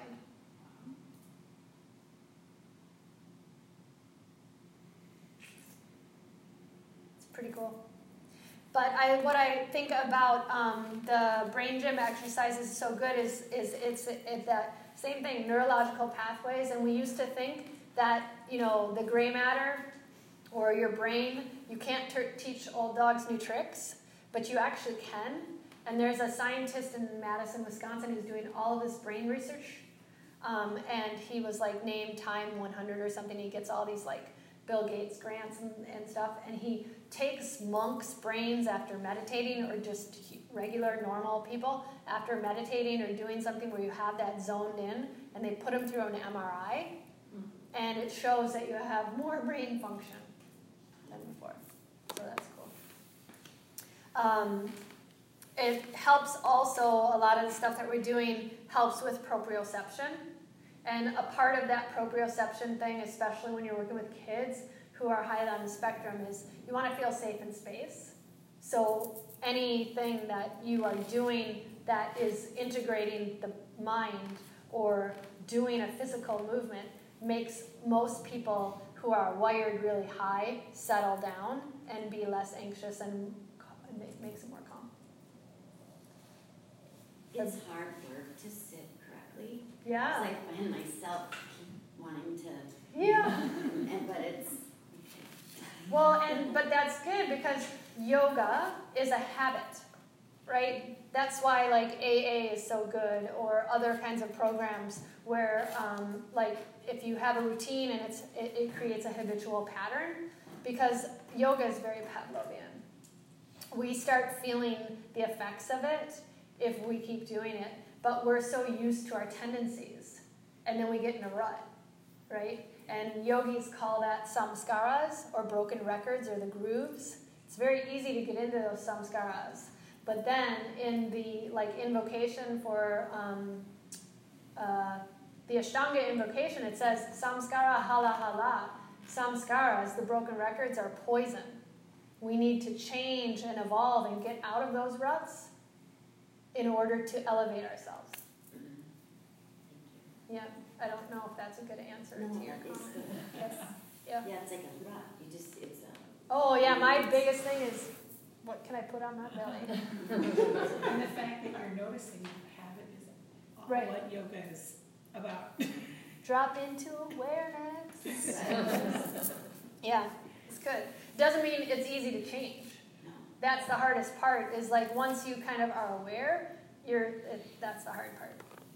So another thing I like to do um, for uh, the proprioception practice, and this works really well with people, is uh, um, uh, it doesn't come from Brain Gym, but it is a flashlight. I do like red light, green light, and we just flash our hands. One palm's up, one palm's down. Shoulders are back, legs are strong. For us um, who don't want to get fat wings, this is great because it helps with the biceps and the triceps. And you really have to make huge, huge fists and flash and flash and flash. And whomever's fingers hurt when we were doing those arthritis things, this is great too because it'll stop it. Is anybody gritting their teeth? No? Is everybody relaxed? Do you feel the burn? Yeah. Okay, freeze, flip, flash. I know, now you have to switch sides. So you're doing the same thing, but you just switched your hands differently. And this is so good for you. Now, who's using their shoulders and their neck? Oh, Touch your tongue to the roof of the mouth. Plug your shoulders back and think of that block that's not in between your leg, but could be in between your legs, and you're engaging. And freeze. And shake it out. Woo! It was a fun, I hate to say this, but you'll probably be sore tomorrow. Even though you think that this is really easy stuff, I usually get really sore the next day. And then I like to strip the arms, which is kind of like the idea of um, wiping the slate clean or cleaning the crumbs. Because uh, um, in the facilities or in the places or in the cultures that we live in right now, people don't touch that much, right? And deep body work and touch, it just helps your muscles and the fascia to be more fluid. And I don't want to gross anybody out, but if you didn't have your skin on, right, you're just a bunch of tubes and water. So you literally would turn into a pile of goo. Sorry. So this it really helps. And as we lose collagen production or as our bodies start to mm, tap into the aging process, it doesn't mean that we have to um, just kind of roll over, right? We are drinking lots of water and we're doing these kind of things that help keep ourselves strong. So that's called stripping the arms. And um, let's go through the rest of the hand stuff and then take a little bit of a bathroom break. Then we go into um, hand pressure rolls. And this is another one that is really interesting because if I say take your thumb, touch it, uh, and touch it to the palm and bring the rest of the fingers up and over, touch your pinky fingers together so your palms are facing towards you or your fists are facing towards you. Touch your elbows together. Who has a hard time with that? You go into places, people can't do this. They'll just go like that, right? And then all of a sudden, it's hard to figure out. Like, I'm like extremely impressed of how mobile everybody is and agile. And then place the um, knuckles together and start to rotate your hands without losing contact. Oh, it's killing. Go in one direction and then the other. So what do you do to encourage people if, if they're? Let your elbows open and just don't lose contact. Okay. But then that don't lose contact, usually either people stick out their tongues or they make funny faces and they can't, still can't do it. Compensating with their shoulders. Right. Yeah.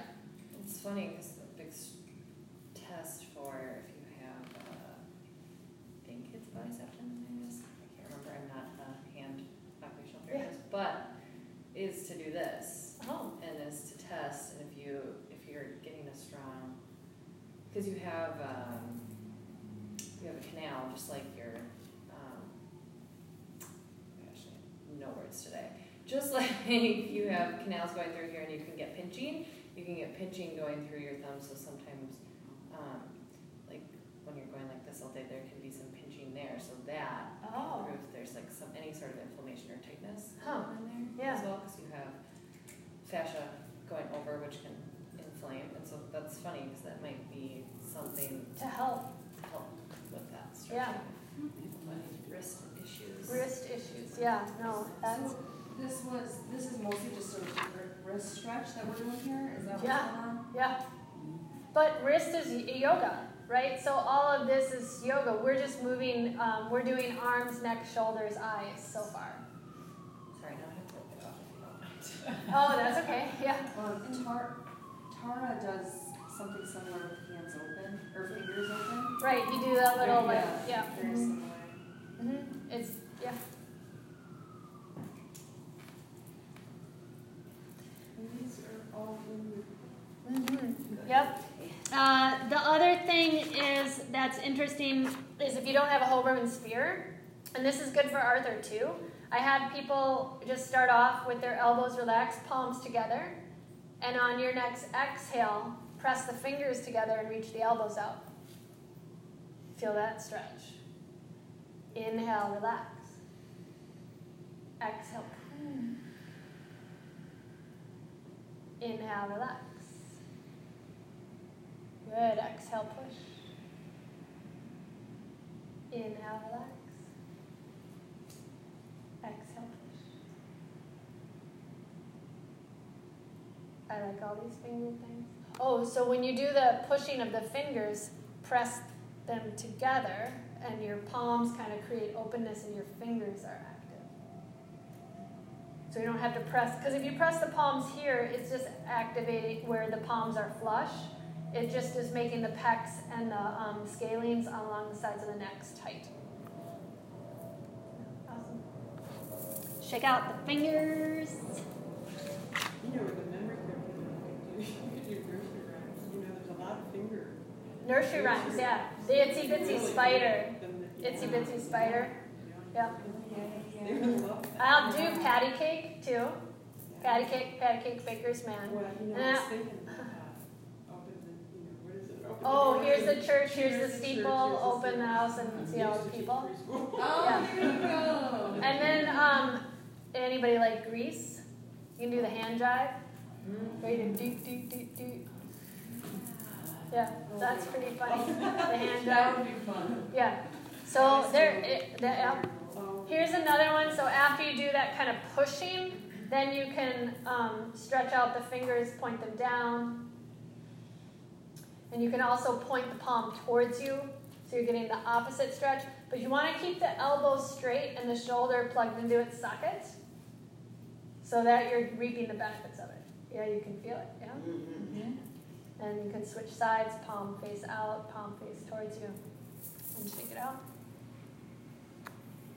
Another thing that I really like to do, and this will be how we finish this segment, is I used to just do the wave of the fingers, you know. But if you hold your fingers up, just touch the middle finger to your, without moving the other fingers, right? It's mm-hmm. tough, yeah.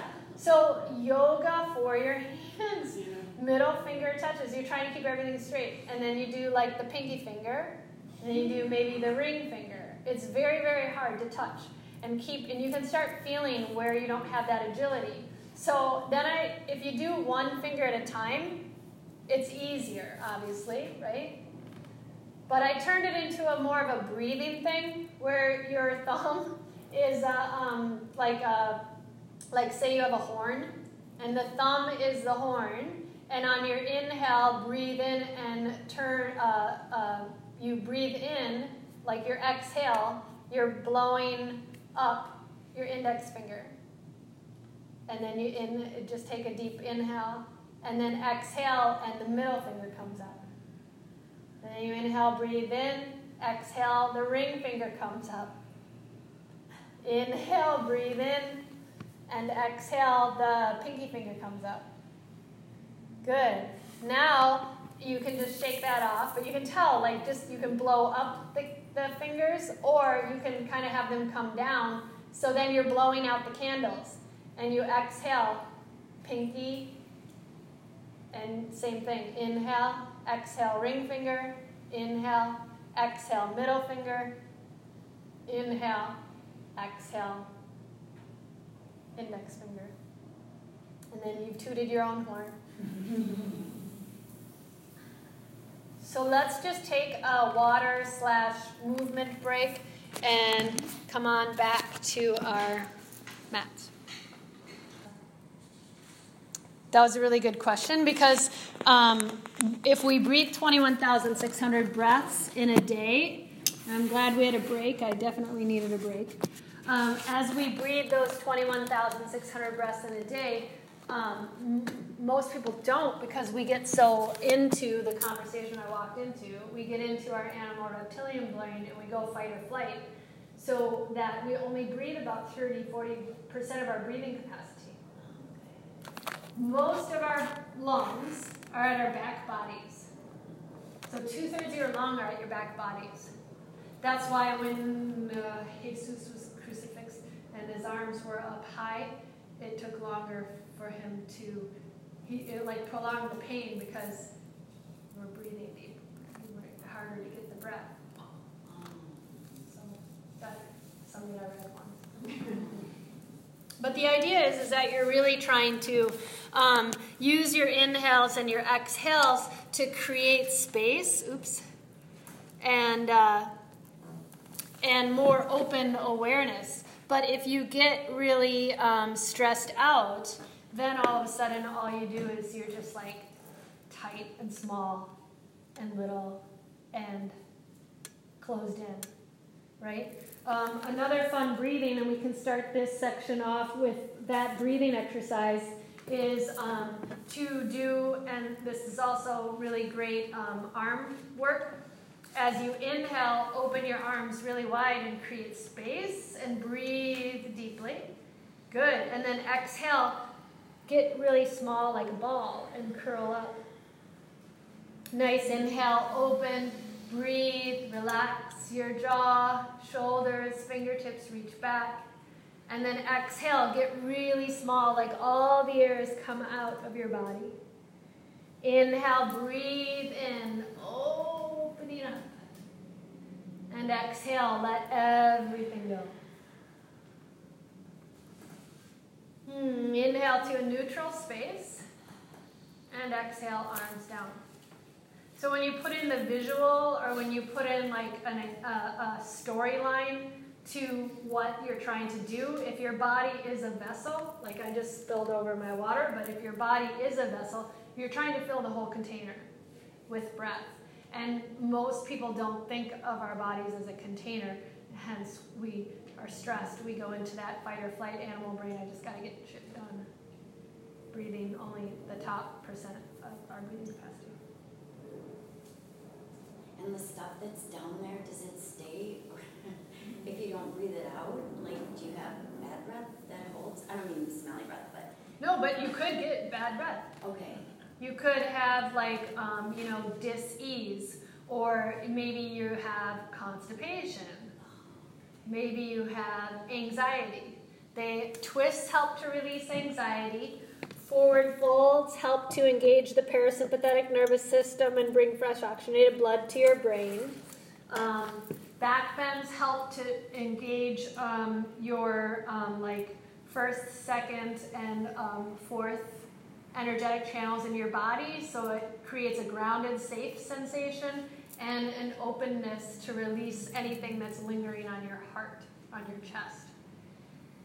In um, the manual, there's this really interesting chart where it says where your body elicits emotions. So if like someone's holding someone something, or you have a like something going on your bum, uh, and it literally means that you're holding on to anger. Well, you know, always we say the story like someone's a pain in your arse. Mm-hmm. That's actually like true. Or letting the weight of the world off your shoulders. You know, there's actually really reasons why we kind of say certain things. So, yeah, our bodies are incredible machines. And I don't think that we see ourselves like that. We just kind of think our way through experiences. Mm. Yeah, it's very interesting. Uh, so we did that really nice little um, uh, getting the balloon big, getting the balloon small to re-engage with our bodies. Let's check in again. We're standing in alignment. Maybe you have a block in between your knees, maybe you don't, but you have stability. So that your pelvic bowl, if it really is a container and our body is a vessel, then you're just filling up your bowl with breath, right? And in turn, um, we're going to take this into a twist. Our spine is aligned, our gaze is soft. Take your uh, left hand to the outside of the right leg. Take your right hand to maybe an arm rail or the side of the chair. You know, it just depends on kind of like what you're dealing with when you have your group of individuals that you're working with or teaching or when you're working with yourself. Inhale to lengthen and exhale to twist. Fantastic. Inhale, lengthen. Exhale, twist. Inhale, lengthen. And exhale, twist. Inhale, come back to center. And exhale. And we do the same thing to the other side. Right hand outside of left leg, left arm towards the chair. Inhale, lengthen. And exhale, twist. As you continue to breathe and twist, think of your telescoping your spine. And you're rotating from the base of the spine to the top of your head. Twisting everything out. And inhale, come on back to center. We know, as some of us who are yoga teachers or body workers, that our acetabulum or the trochanter fits into the hip socket at a different alignment. So some people need to have their feet wider, and some people need to have their feet close together. I like to have that container in between or the block in between, or if you said like a sweatshirt in between, only because what happens a lot of times is you're turning and someone starts going like this and they get like they don't think of their whole body. So if there's something that's kind of squeezed in there, then you really are rinsing out a dirty dish rag. That's just something to kind of plant the seed. Uh, uh, then we move into pointing and flexing the feet. So take and bring your hands to the sides of the chair and begin to reach your right leg forward. Flex your foot, point the toe. Flex your foot, point the toe. So you really can tell you need to, this isn't like for simple. Yep. And you don't have to lift your foot up high, it's to where you feel comfortable. And stomp out the foot.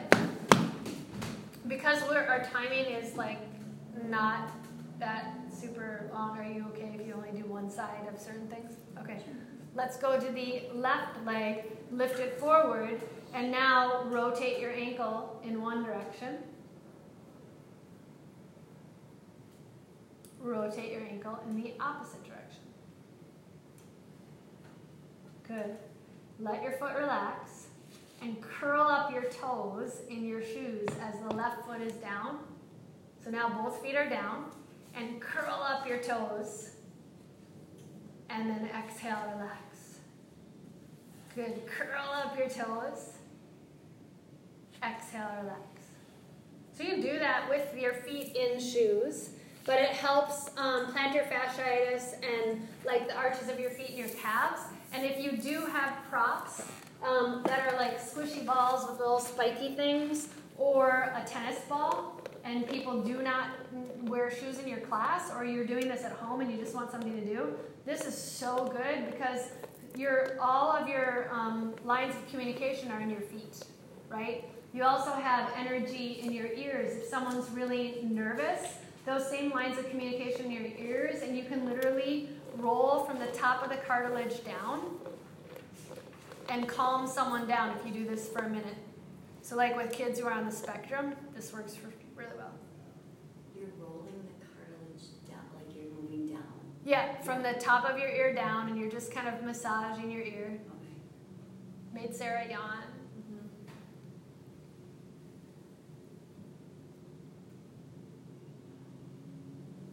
It's the same as rolling the ball on the feet or uh, doing anything that's going to completely relax your body. Uh, cat and cow, always a good one. Your hands are to your legs. As you inhale, lift your heart. Exhale, hollow out the belly, chin to the collarbones. Inhale, lift your heart. Exhale, hollow out the belly. If you have a more agile team of individuals, as you inhale, pull your thumbs to your hips and lift your chest, elbows back. Good. Exhale, fingertips come forward, hollow out. Inhale, thumbs to the hips, elbows back, heart high.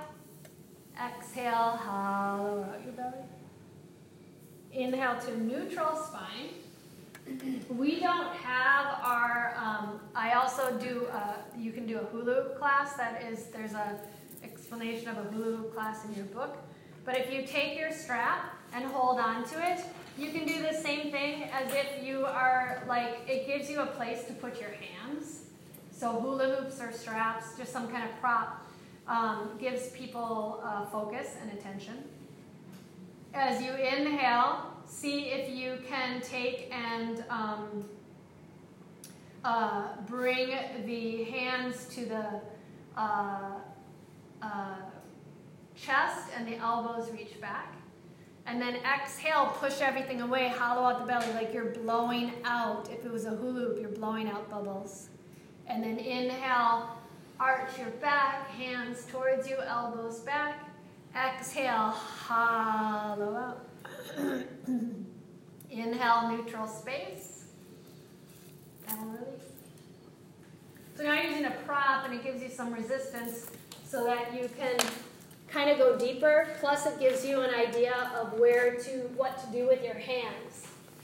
Those of you who are working in assisted living facilities, you can get these at Michael's or a craft store, and they're like really lightweight tongue depressors that come in different colors, you know? Instead of saying right or left or the other hand, people get so confused. So say, lift your red arm, lift your green arm. That helps so much, especially if you have to do the opposite because everyone's facing you. And then you don't have to say, right, I mean left. Left, I mean right. Blah, blah, blah. Oh, whatever arm, just lift it. it's like, it's all confusing, right? So the tongue depressor thingies work really well when you're trying to go into that direction. You have Um, everybody hold those? Yep, I have them. When I hand them out, I put them on their legs and I have them hold on to it, especially in memory care. It helps so much. Um, inner jar stretch is the next one we kind of move towards. Inner jar stretch is um, good because um, it is uh, like kind of cleaning out or stirring the pot. Your hands are on your legs, your chest comes forward, and you're just going to inhale and lean back. Exhale, come forward. Inhale back. Exhale forward. Inhale. Exhale. Good. Let's go the opposite direction. Inhale and exhale. Inhale and exhale.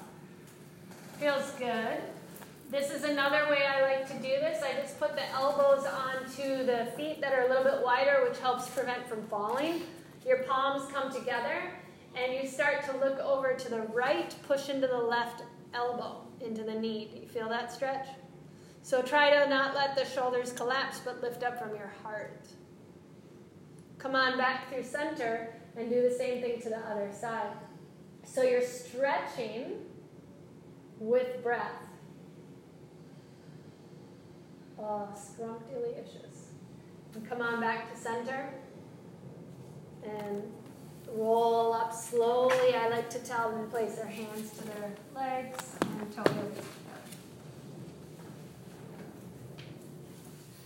I sometimes think these are more effective than like a threading of the needle or um, when you're on the back and doing like a spinal twist on your back. It has a really powerful effect. What was the first one called again? Inner jar stretch. Yeah. Uh, it makes me think of the tilt-a-whirl. Yeah. There's a partner stretch that I have people do in partner yoga where your feet are wide and the feet are touching. So your legs are in konasana, you take your friend's hands and you go in circles. That feels really good, but that's an able-bodied kind of a thing, right? So we want to work with the body of today. And if it's a if it's a spinal twist here, it's totally cool. Just be really careful that they don't get like flash dancy with their neck. Right? So just move shoulders and hips. I don't know. So I said flash dance the other week to a group of individuals and they had no idea what flash dance was. oh. Yeah, I made it, yeah. Yeah, right? I was kind of like, whoa. Okay, um, um, so uh, we all do eagle and hip openers, um, some of us easier than others. This is another good reason for the prop. So for the next thing we're doing is a seated pigeon. Um, and you can cross at the ankles and still get the same effect. Because you're still working up the IT band into your hips. And for people who have like uh, hip uh, surgery or fake hips, like bionic people, this is, is this is as far as they're going to go. If they can go a little bit deeper, you take and you bring your right knee to your chest, interlacing the fingers, and then you're like in a little bit of a wind removing pose. So if someone farts, can't laugh because it's really good because that's how you get that excess toxins out of your body, right? And then from there, if they can, you take the ankle to the top of the knee. Your hands are to the legs, and you start to kind of move forward. You all should feel something in your need Yeah. to move forward. Ah, yeah. And this is so profoundly effective. I mean, we do pigeon on the floor, and it's not always good because you're not in alignment. Your hips are in alignment here. They can't go anywhere. You can't prop all your students up if there's lots of students in the class, so I really like this version. And then your foot comes down and you stomp it out. You could move into it like so some of us don't have shoes on, right, or we have socks on, you could move into a whole reflexology thing where you start massaging the soles of the feet, and that's good too. Um, you also can turn that into an eagle. So you can go right into eagle pose. You, you have options, right? Crossing at the ankle, bringing your um, ankle to the top of the left knee and your right knee relaxing, or completely doubling up. And if you need to, the right foot can press into a block, which helps stabilize the hips. Same thing as eagle. If oh, my friend can't put their foot to the ground, I mean not to the ground, but if they feel unstable, we always put a block underneath them so that they have stability. If you put block down, do you, is it okay if you're on the ball of your foot, or do you want your whole foot? Whatever feels good. Okay. Whatever whatever you can get. Okay. Yeah. Because some, some might need the block up, some might need the block flat. Yeah. Yeah, that's a good question. Do you do your hands then? Yes, and then we would incorporate, whereas pigeon, we're just leaning forward or we're just creating space through the spine.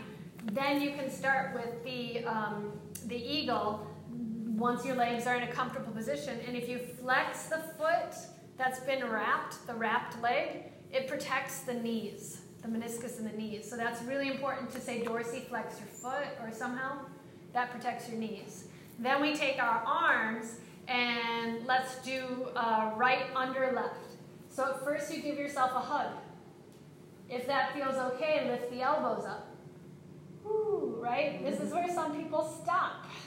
If you want to go deeper, reach your arms up, and then you have that strap. Because if you can't grab your thumb or your wrist, or your palms aren't in alignment, then you got to kind of like pull back. And not doing the whole thing is totally honorable. It doesn't mean that you're not gonna like get the same stretch. Good, and then release and stomp it. So pigeon, right? Eagle. So same stuff we do off the mat, but you always have options and you're giving yourself space. Seated hamstring stretches. Down dog. Flex your feet, toes to the sky. Now take and reach your arms up, and you are in down dog. Hamstring stretch. Simple, easy, comfortable. Bring your hands down. All good, right? If that's too much for both legs, just do one at a time. If you need to, you can also put a block under there or put a bench, right? Or an ottoman or whatever's there to get a hamstring stretch. So you can just rest your leg there. If you're really, really into it, you can do Dance of Shiva, right? So it can get pretty intense, right? You're just kind of moving to spaces. Most people, down dog like this is super hard. I like to do this really simple thing. So if we're picking um, like a apple from a tree, you're like reaching, you pull back, and you throw it in the bucket, right? so you're reaching up high, grabbing onto the apple, pull back, bend the elbows almost like a bicep curl, right? And then throw it away. Feels good. So what we do is, I can feel the heat kicking in. Yeah. If you want me to, I can turn it off. Just tell me. Um, keep your right leg straight, left knee bent. Take your right hand onto your right thigh. Reach your left arm up high to the sky. Good. Pick your apple. And now throw it in the bucket and touch your right knee. Inhale, reach your arm back up. Pick your apple. Exhale, touch your shin. Get the gist of it, inhale, reach the arm back up. Exhale, hand towards the toe. Yeah, right? It's hard. Yeah, inhale, reach the arm back up, and then you move your way back up, picking the apple, throw it in the bucket, and bring your hand to the shin. Inhale, reach back up, don't fall down. And exhale, hand to the knee. Inhale, reach up. Exhale, hand goes back to the thigh. Stomp out your feet and go on a little walk. So we had to move the ladder and find the new apple tree. okay? So what I like about that one is you're doing arms, back, leg, hamstrings, hips. It's pretty, it's got all the stuff encompassed in it. Uh, and then um, if you had, like, say, a hula hoop that you were working with, um, what's kind of interesting is I would take the hula hoop and bring it, if my right leg is still extended, I would take the hula hoop with my right hand. So I have my hand at the top of the hoop, and the um, top of my um, foot is holding or bracing it. So it's being braced in between the two, and then I'm trying to reach my hand through the hole of the hoop, right? Same thing with like an arm circle idea if we're talking about hoops.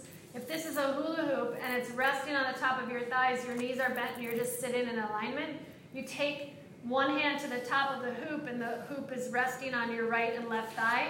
You take the left hand through the hole and you make big circles trying to trace the hoop. Especially with memory care, this works really well. Because you have to, you know, trace in one direction and then trace in the other direction. And you can still feel it. I mean, I'm getting my shoulders, I'm getting my traps, my delts, my biceps, my triceps, all that good stuff. So, but I like the apple picking one. Mm, eagle arms and eagle legs. Uh, riding a bicycle and boat pose. Uh, so when we do bike pose, we always, bless you, we always do it like um, riding the bicycle built for two. I don't know the song and you don't want me to sing it. One of the places I work with, um, they know all the, these songs and they like to sing. So then if I just start singing it, they sing. Um, but you can just bike, uh, do a bicycle instead of boat pose kind of a thing, where you're just pedaling. And then you put the foot down. And then in between the two, I always do like rowing, like a rowing machine to kind of stretch out the back, very similar to cat cow. Just inhaling and exhaling, inhaling and exhaling. And then I place my hands onto the chair and I go to my left leg and pedal out the bike. Woohoo! Do you sing row your boat between?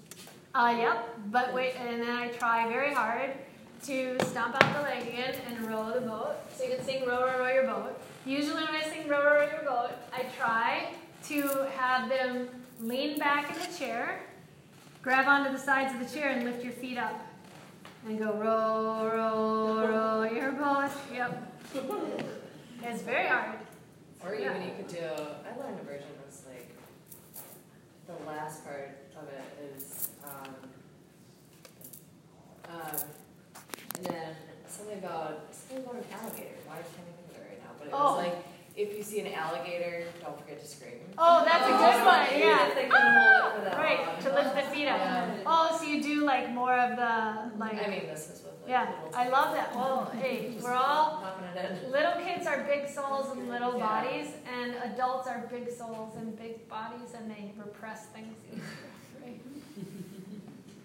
Did you raise your? hand? No. Okay.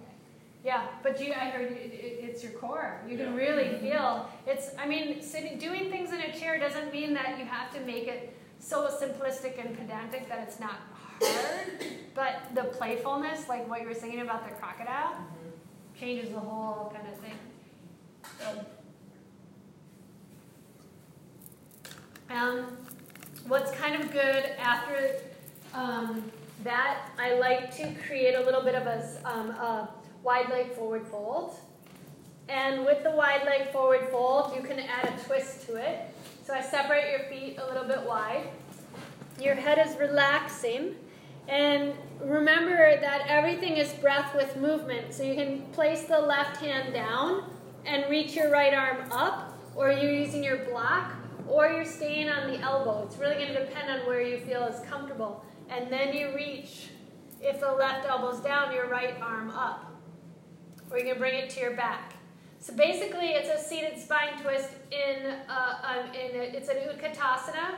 You know, your chair pose spine twist, but you're actually in a chair. Because if I'm going to do chair pose spine twist, this is how I would teach someone to do it. All you're doing is you're actually sitting. Yeah. So if you can't bring the hands down, which I always, especially in like nursing home facilities, I get really kind of flipped out. I don't want people to do this, but I um, do want them to get the stretch. And you can modify hands to the low back. You can, um, you know, let the head hang down if you can. You know, bring your hands down to the ground in the wide leg forward fold. It's pretty amazing all the stuff you can do. Uh, since we are here, let me teach you that one where you are tapping. So in the tapping, where you tap and pat and do all of that stuff, the chi awakening is a really great way to kind of um, get into the forward fold. And when you are tapping or patting things or moving, um, it's very similar to um, poses, uh, something in um, Tai Chi called pat the bear or um, uh, bonking the tiger or a twisting dragon. Have you ever heard of them? Yeah, they're pretty fascinating. You can Google them, but um, or you can take a class. But it's basically you're like um, tapping and patting, and you go down one arm and up the other, and you do a lot of like twisting and moving things uh, where you're standing. this one you're just seated, and it is uh, kind of like a body tapping experiences to reawaken things that have kind of fallen asleep like EFT, emotional freedom technique, um, you have an opportunity to kind of like be like Tarzan and let go of things, or Jane, and let go. Where we accept the skin the soul and the nervous system. Mm-hmm. Yeah, that's great. All right, so let's start off. Your feet are a little bit wider than normal because we're going to end up in that forward fold we just did. So take and bring your hands to the top of your head and gently touch the top of the head. And they say a lot of this tapping stuff, and this is maybe what you were talking about just now, but it's really good for the vagus nerve. Yeah. There's something like Proprioceptive, like increased Yeah. proprioceptive input helps with Cool. calming and centering almost. Cool. And then touch the forehead. Bringing body awareness. Yeah, tap the eyebrows. and then move into the sinuses, the jaw. And take it to right above the lip, which is actually another um, brain gym thing. Tapping here. Tap to the chin. I think that all these modalities are so integrated that when you really boil, it all comes from the same seed, cultivating Yeah. mindfulness. So use them all. Tap your um, ears. And then just hold on to your ears and listen to the ocean. Cup, cupping the ears. That's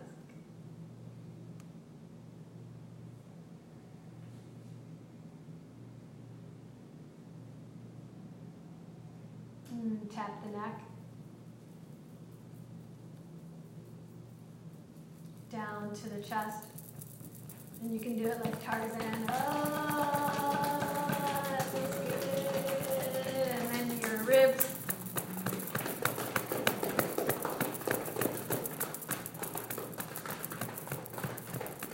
And we're going to take just the left hand and get the right arm, the top of it, all the way down to the fingers.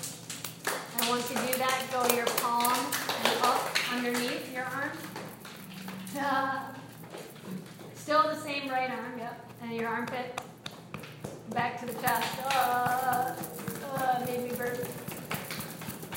And the left arm stretches out and we go down the top of the left arm. Underneath the left arm. Your armpit. Back to the chest. So you're patting the bear. You don't want to be a grizzly bear. Uh,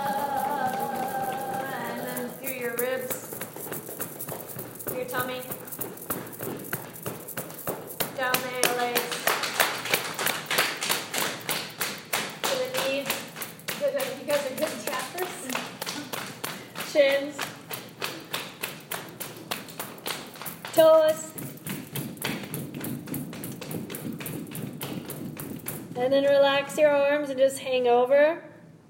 And here's that opportunity as your head is below your heart, you're sending fresh oxygenated blood to your brain. You're letting the gravitational force stretch out your low back. if we want to, try and do a little bit of a twist. Left hand is down, reach your right hand to your right knee, press into your right knee, and rotate. If your neck is bugging you, just keep looking down to the ground.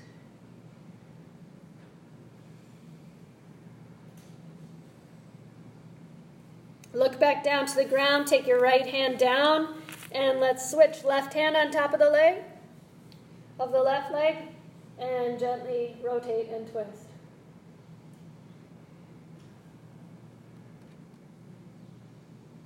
Look back down to the right hand, left hand comes down. And softly, as you hold on to your shins, walk your hands up the leg and roll your body up one vertebra at a time. So you're going slow as you can. And the last thing to come up is the top of your head.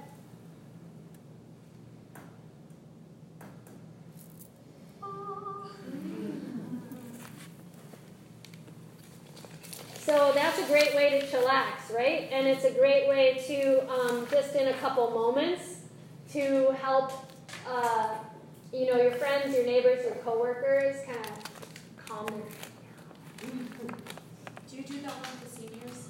Yes, but I don't go any down. I stop at the knees.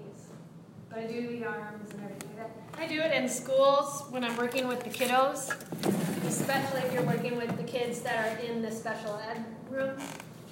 I like it. It's good. They say, oh, my OT teaches me this. Now we're going to stand up. Yay. We're going to shift our chair to the back of the chair. Um, so, once you get to the back of the chair, there's all kinds of things that you can do. You can do where you're just holding onto the chair and you're doing feet rolls, roll to the tippy toes, roll to the heels. Roll to the tippy toes, roll to the heels. You can also roll side to side, side to side. And then you can take and point your toes out and come into a goddess pose. And goddess pose is like riding a horse. Uh, so uh, you are just doing little plies and come on back up. And I have to be really honest, most of my classes that I've been teaching, especially at like the senior care places, are seating. I don't spend a lot of time behind the chairs unless it's with like people who uh, are just coming to a, like a, a, agility class, or if it's people who are um, like in a school. So you come into for um, goddess pose and you just kind of keep squatting, and then you can come into a lower squat. Just lift your left heel. Good, lower down. Just lift your right heel, lower down, and then lift both heels. Yeah. One no. You gotta play around with that. It's good to have the chair as a reference point, and um, especially for like, say you're having someone who just had knee surgery or hip replacement or something. Um, you're moving real slow, and you're honoring that space. You can do chair pose right from here. Some people like to face the chair. You can also face sideways, so that just one hand is there which is a small little incline where you keep your head and uh, higher than the heart, and your buns don't go lower than your knees. That works really well. Tree pose is a really beautiful place to be. Also, this is really um, great for stability. Your left leg would stay strong and true, and your right foot would start off like almost like a kickstand where the toes stay to the ground, foot to the heel, and then moves up to the calf, and then moves up higher. So you keep moving into position. And then once you find your stability, you can hold on to the chair, or you always know the chair is there. But you're pushing inward, you're drawing into the midline, and you're lifting up from your heart as you breathe. Some people like to take and bring branches, so that means you engage your arm and bring the arm into it. Knee comes forward, foot relaxes, arms down by your side. Uh, crescent lunge is a fun one to do. Uh, let's face, we've been doing a lot of things facing the right, so let's face the left. Crescent, um, your hands are, uh, right hand is to the chair. You're going to keep your right foot stable. And now take and let the left toes be light and move the foot back as your left heel stays high. So you can feel the hip flexor stretch through the left leg, and you can feel the stability through the right leg like you're doing a chair pose. Good, back is long, eyes are soft. You can lift the left arm up as your right leg, uh, right hand is to the chair. On your exhale, you can take your left hand to your hip and turn this into a warrior three, pressing into the right foot. Lift the left leg up a little bit, and then you can practice balancing. Good. Step the left foot back, right knee lunges. Uh, back to crescent, bad cue. And bring the left foot to meet the right as you step and face forward. We would do the same thing on the other side. Hmm? Make sense? Yeah, it's pretty, um, once you start playing around, you're like, oh, the chair could be used for anything. Um, we did a warrior three when we were on the sides, but let's do a warrior three from a down dog. So you walk your hips back, and you're in a down dog. Whew, I love this because my back just cracked every time I do this one.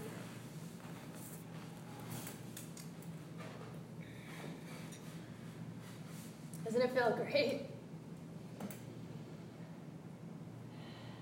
Your head is between your arms, your neck is long, your gaze is soft, you're getting a hamstring stretch, you're working the body. If you want to take it into a warrior three, reach your right leg up a little bit, even if it's just an inch up off the ground.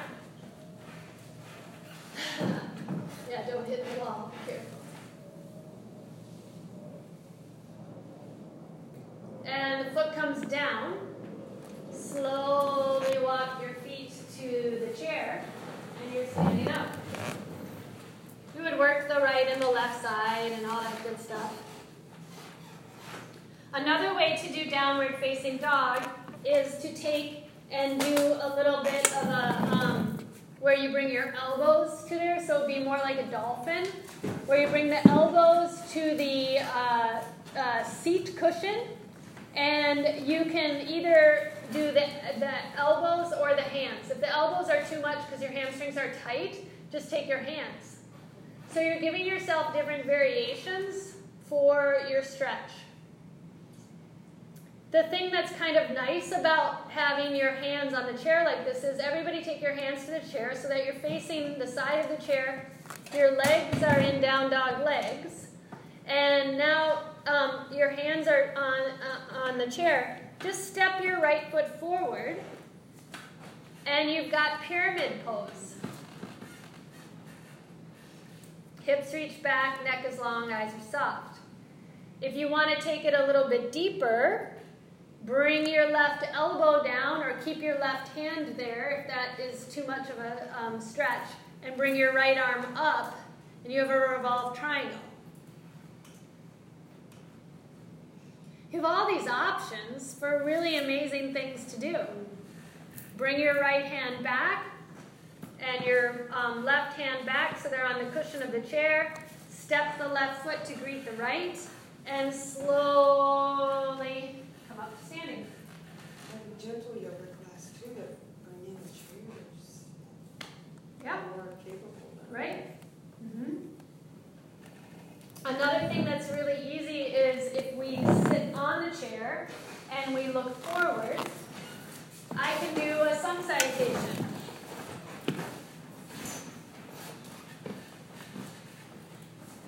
Inhale, reach the arms up. Exhale, elbows reach back, chest forward. Good. Inhale, reach the arms up. Exhale, left hand onto the right leg, right hand reaches back. Shift your right knee to the right and push the left foot back in a crescent or a warrior one way. So now we have a little bit of a twist. Ah, yeah, right leg, left leg, right leg. All right, use your next exhale. Come on back forward, hands to your heart. Inhale, reaching high. Exhale, elbows to the ribs, chest forward. This has a little bit more choreography, right? Inhale, reach high. Exhale, right hand outside of the left leg. Left hand reaches to the back of the chair rail. Start twisting. Left foot stays down. Right foot reaches back. So you can plant the foot down, but if you're tight, just do crescent. Good. So you got your warrior one. Inhale, hands back to your heart, feet back together. Exhale all the air out. Inhale, reach high. Exhale, take a little bit of a bow. Good. Inhale. Nice. So sun salutations are options too without even bringing your buns off the chair. We did warrior one, but you can also do like a warrior two. Some people like the back of the chair there. I'm just going to show you how you can do a warrior two with the chair facing forward so you feel more supported. My foot is down, my knee is bent, my leg is straight, my hands are to the back of the chair. There's also, like, say we do dancer's pose. So, dancer's pose, you're sitting on more of a side of the chair, and you're going to take and bring your hand to your foot to your hand, where you're getting that good hip flexor stretch. Or that's why we have the strap. So you take the strap and you put it around the leg, and in um, my picture I have a scarf, and you pull the leg up with the strap.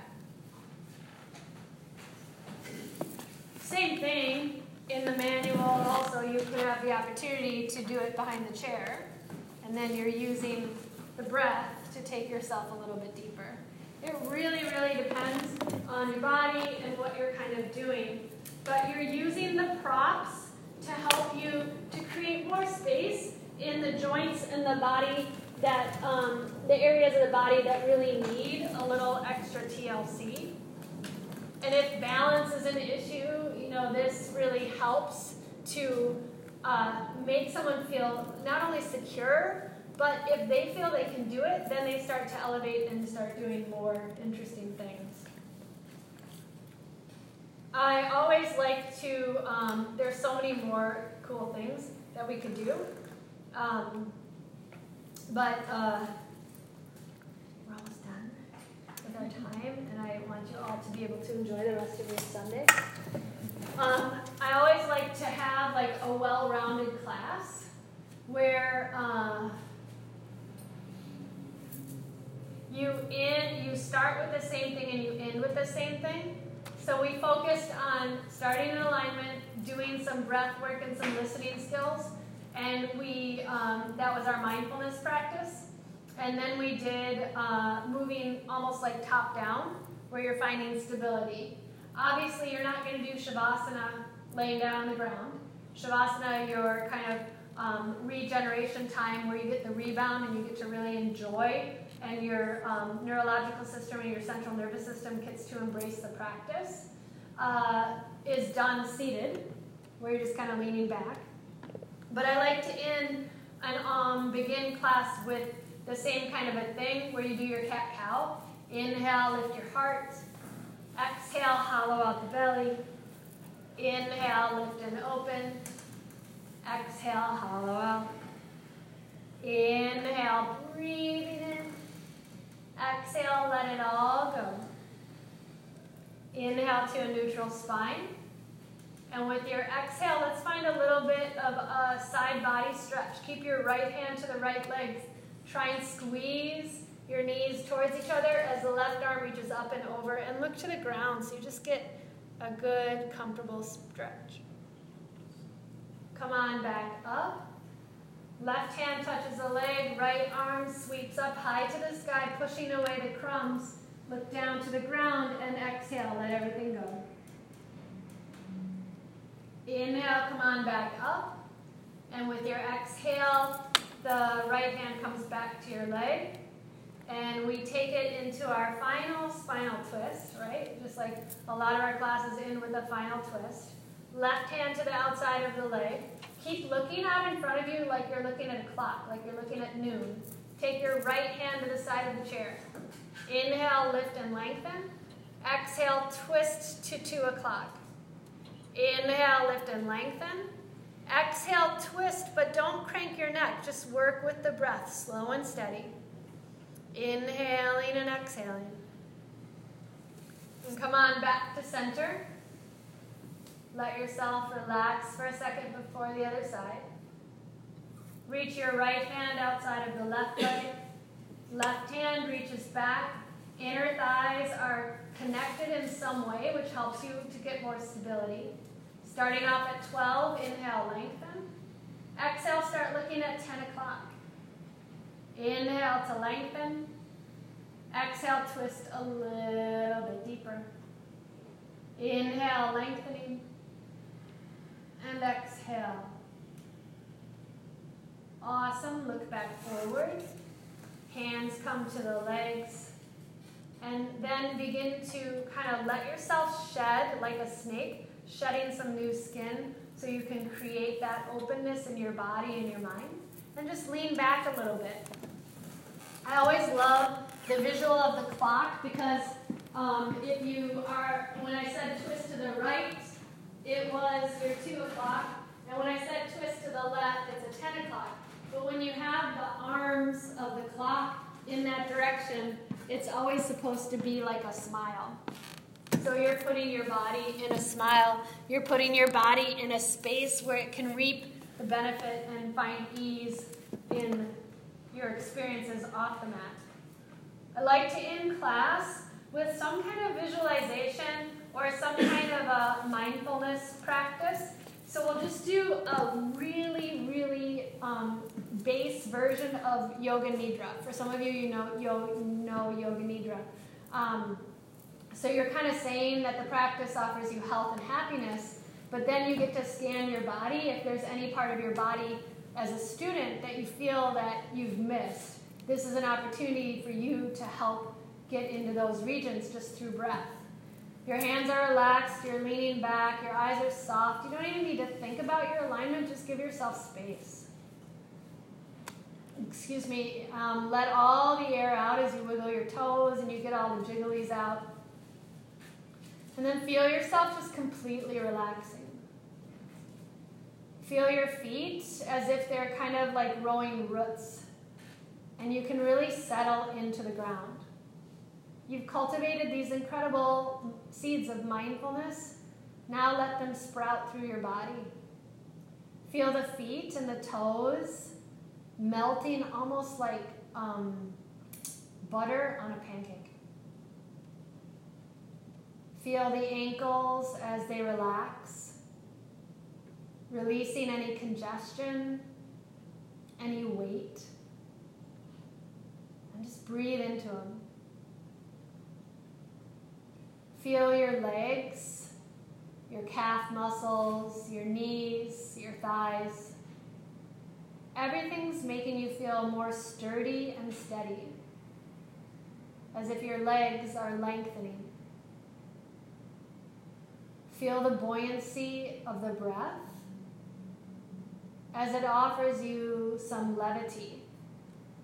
And that lightness is so bright that you feel your pelvic bowl and your behind that's sitting on the chair filling up with positive air.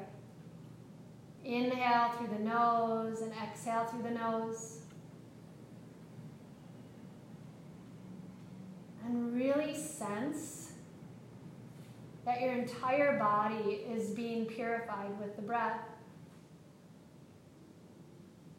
Feel that sunshine that you're creating in your solar plexus bright and really radiant, like you're glowing from the inside out.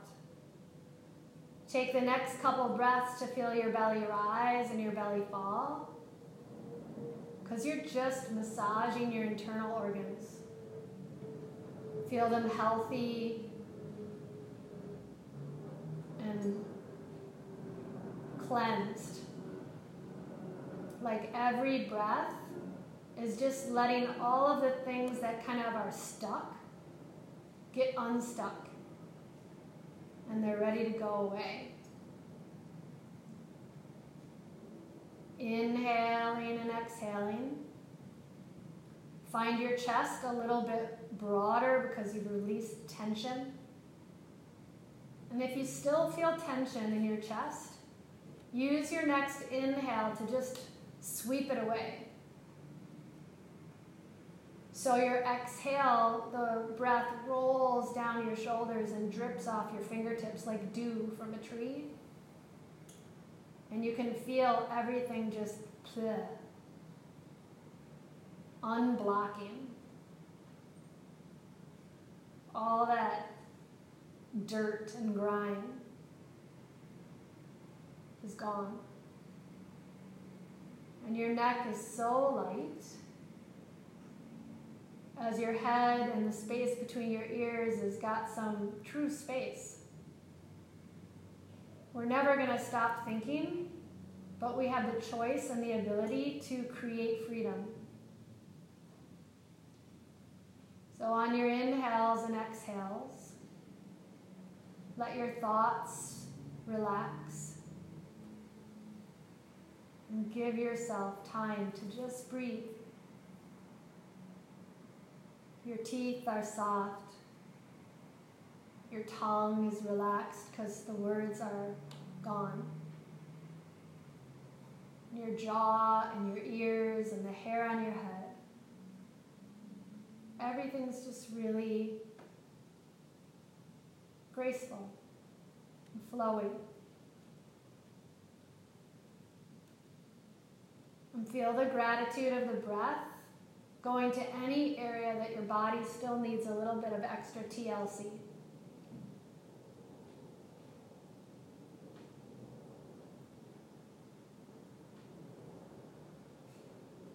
And find that attitude of gratitude really kind of like a little bit of a razor gun, razor gun, um, like science fiction. Just burning away and letting go of the things that kind of have burrowed in. Inhale and exhale. So simple, but so effective and powerful that it calms your entire being through that conscious, active breath.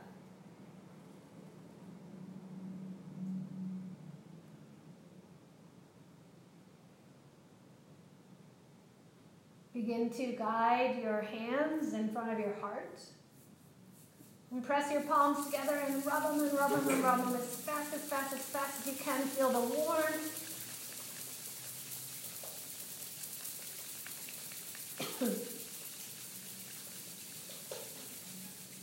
Mm, and then take the hands, feeling the balance between both sides of your being.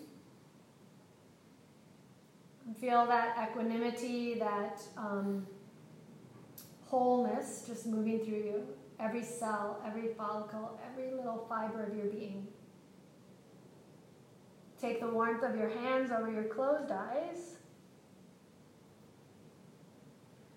And with your next exhale, release your hands so that your eyes open up to a whole new perspective and a strong spirit.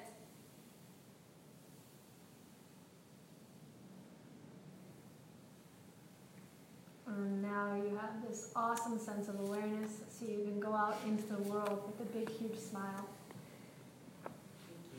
Thank you. Thanks. It was an honor and privilege to spend this time with all of you.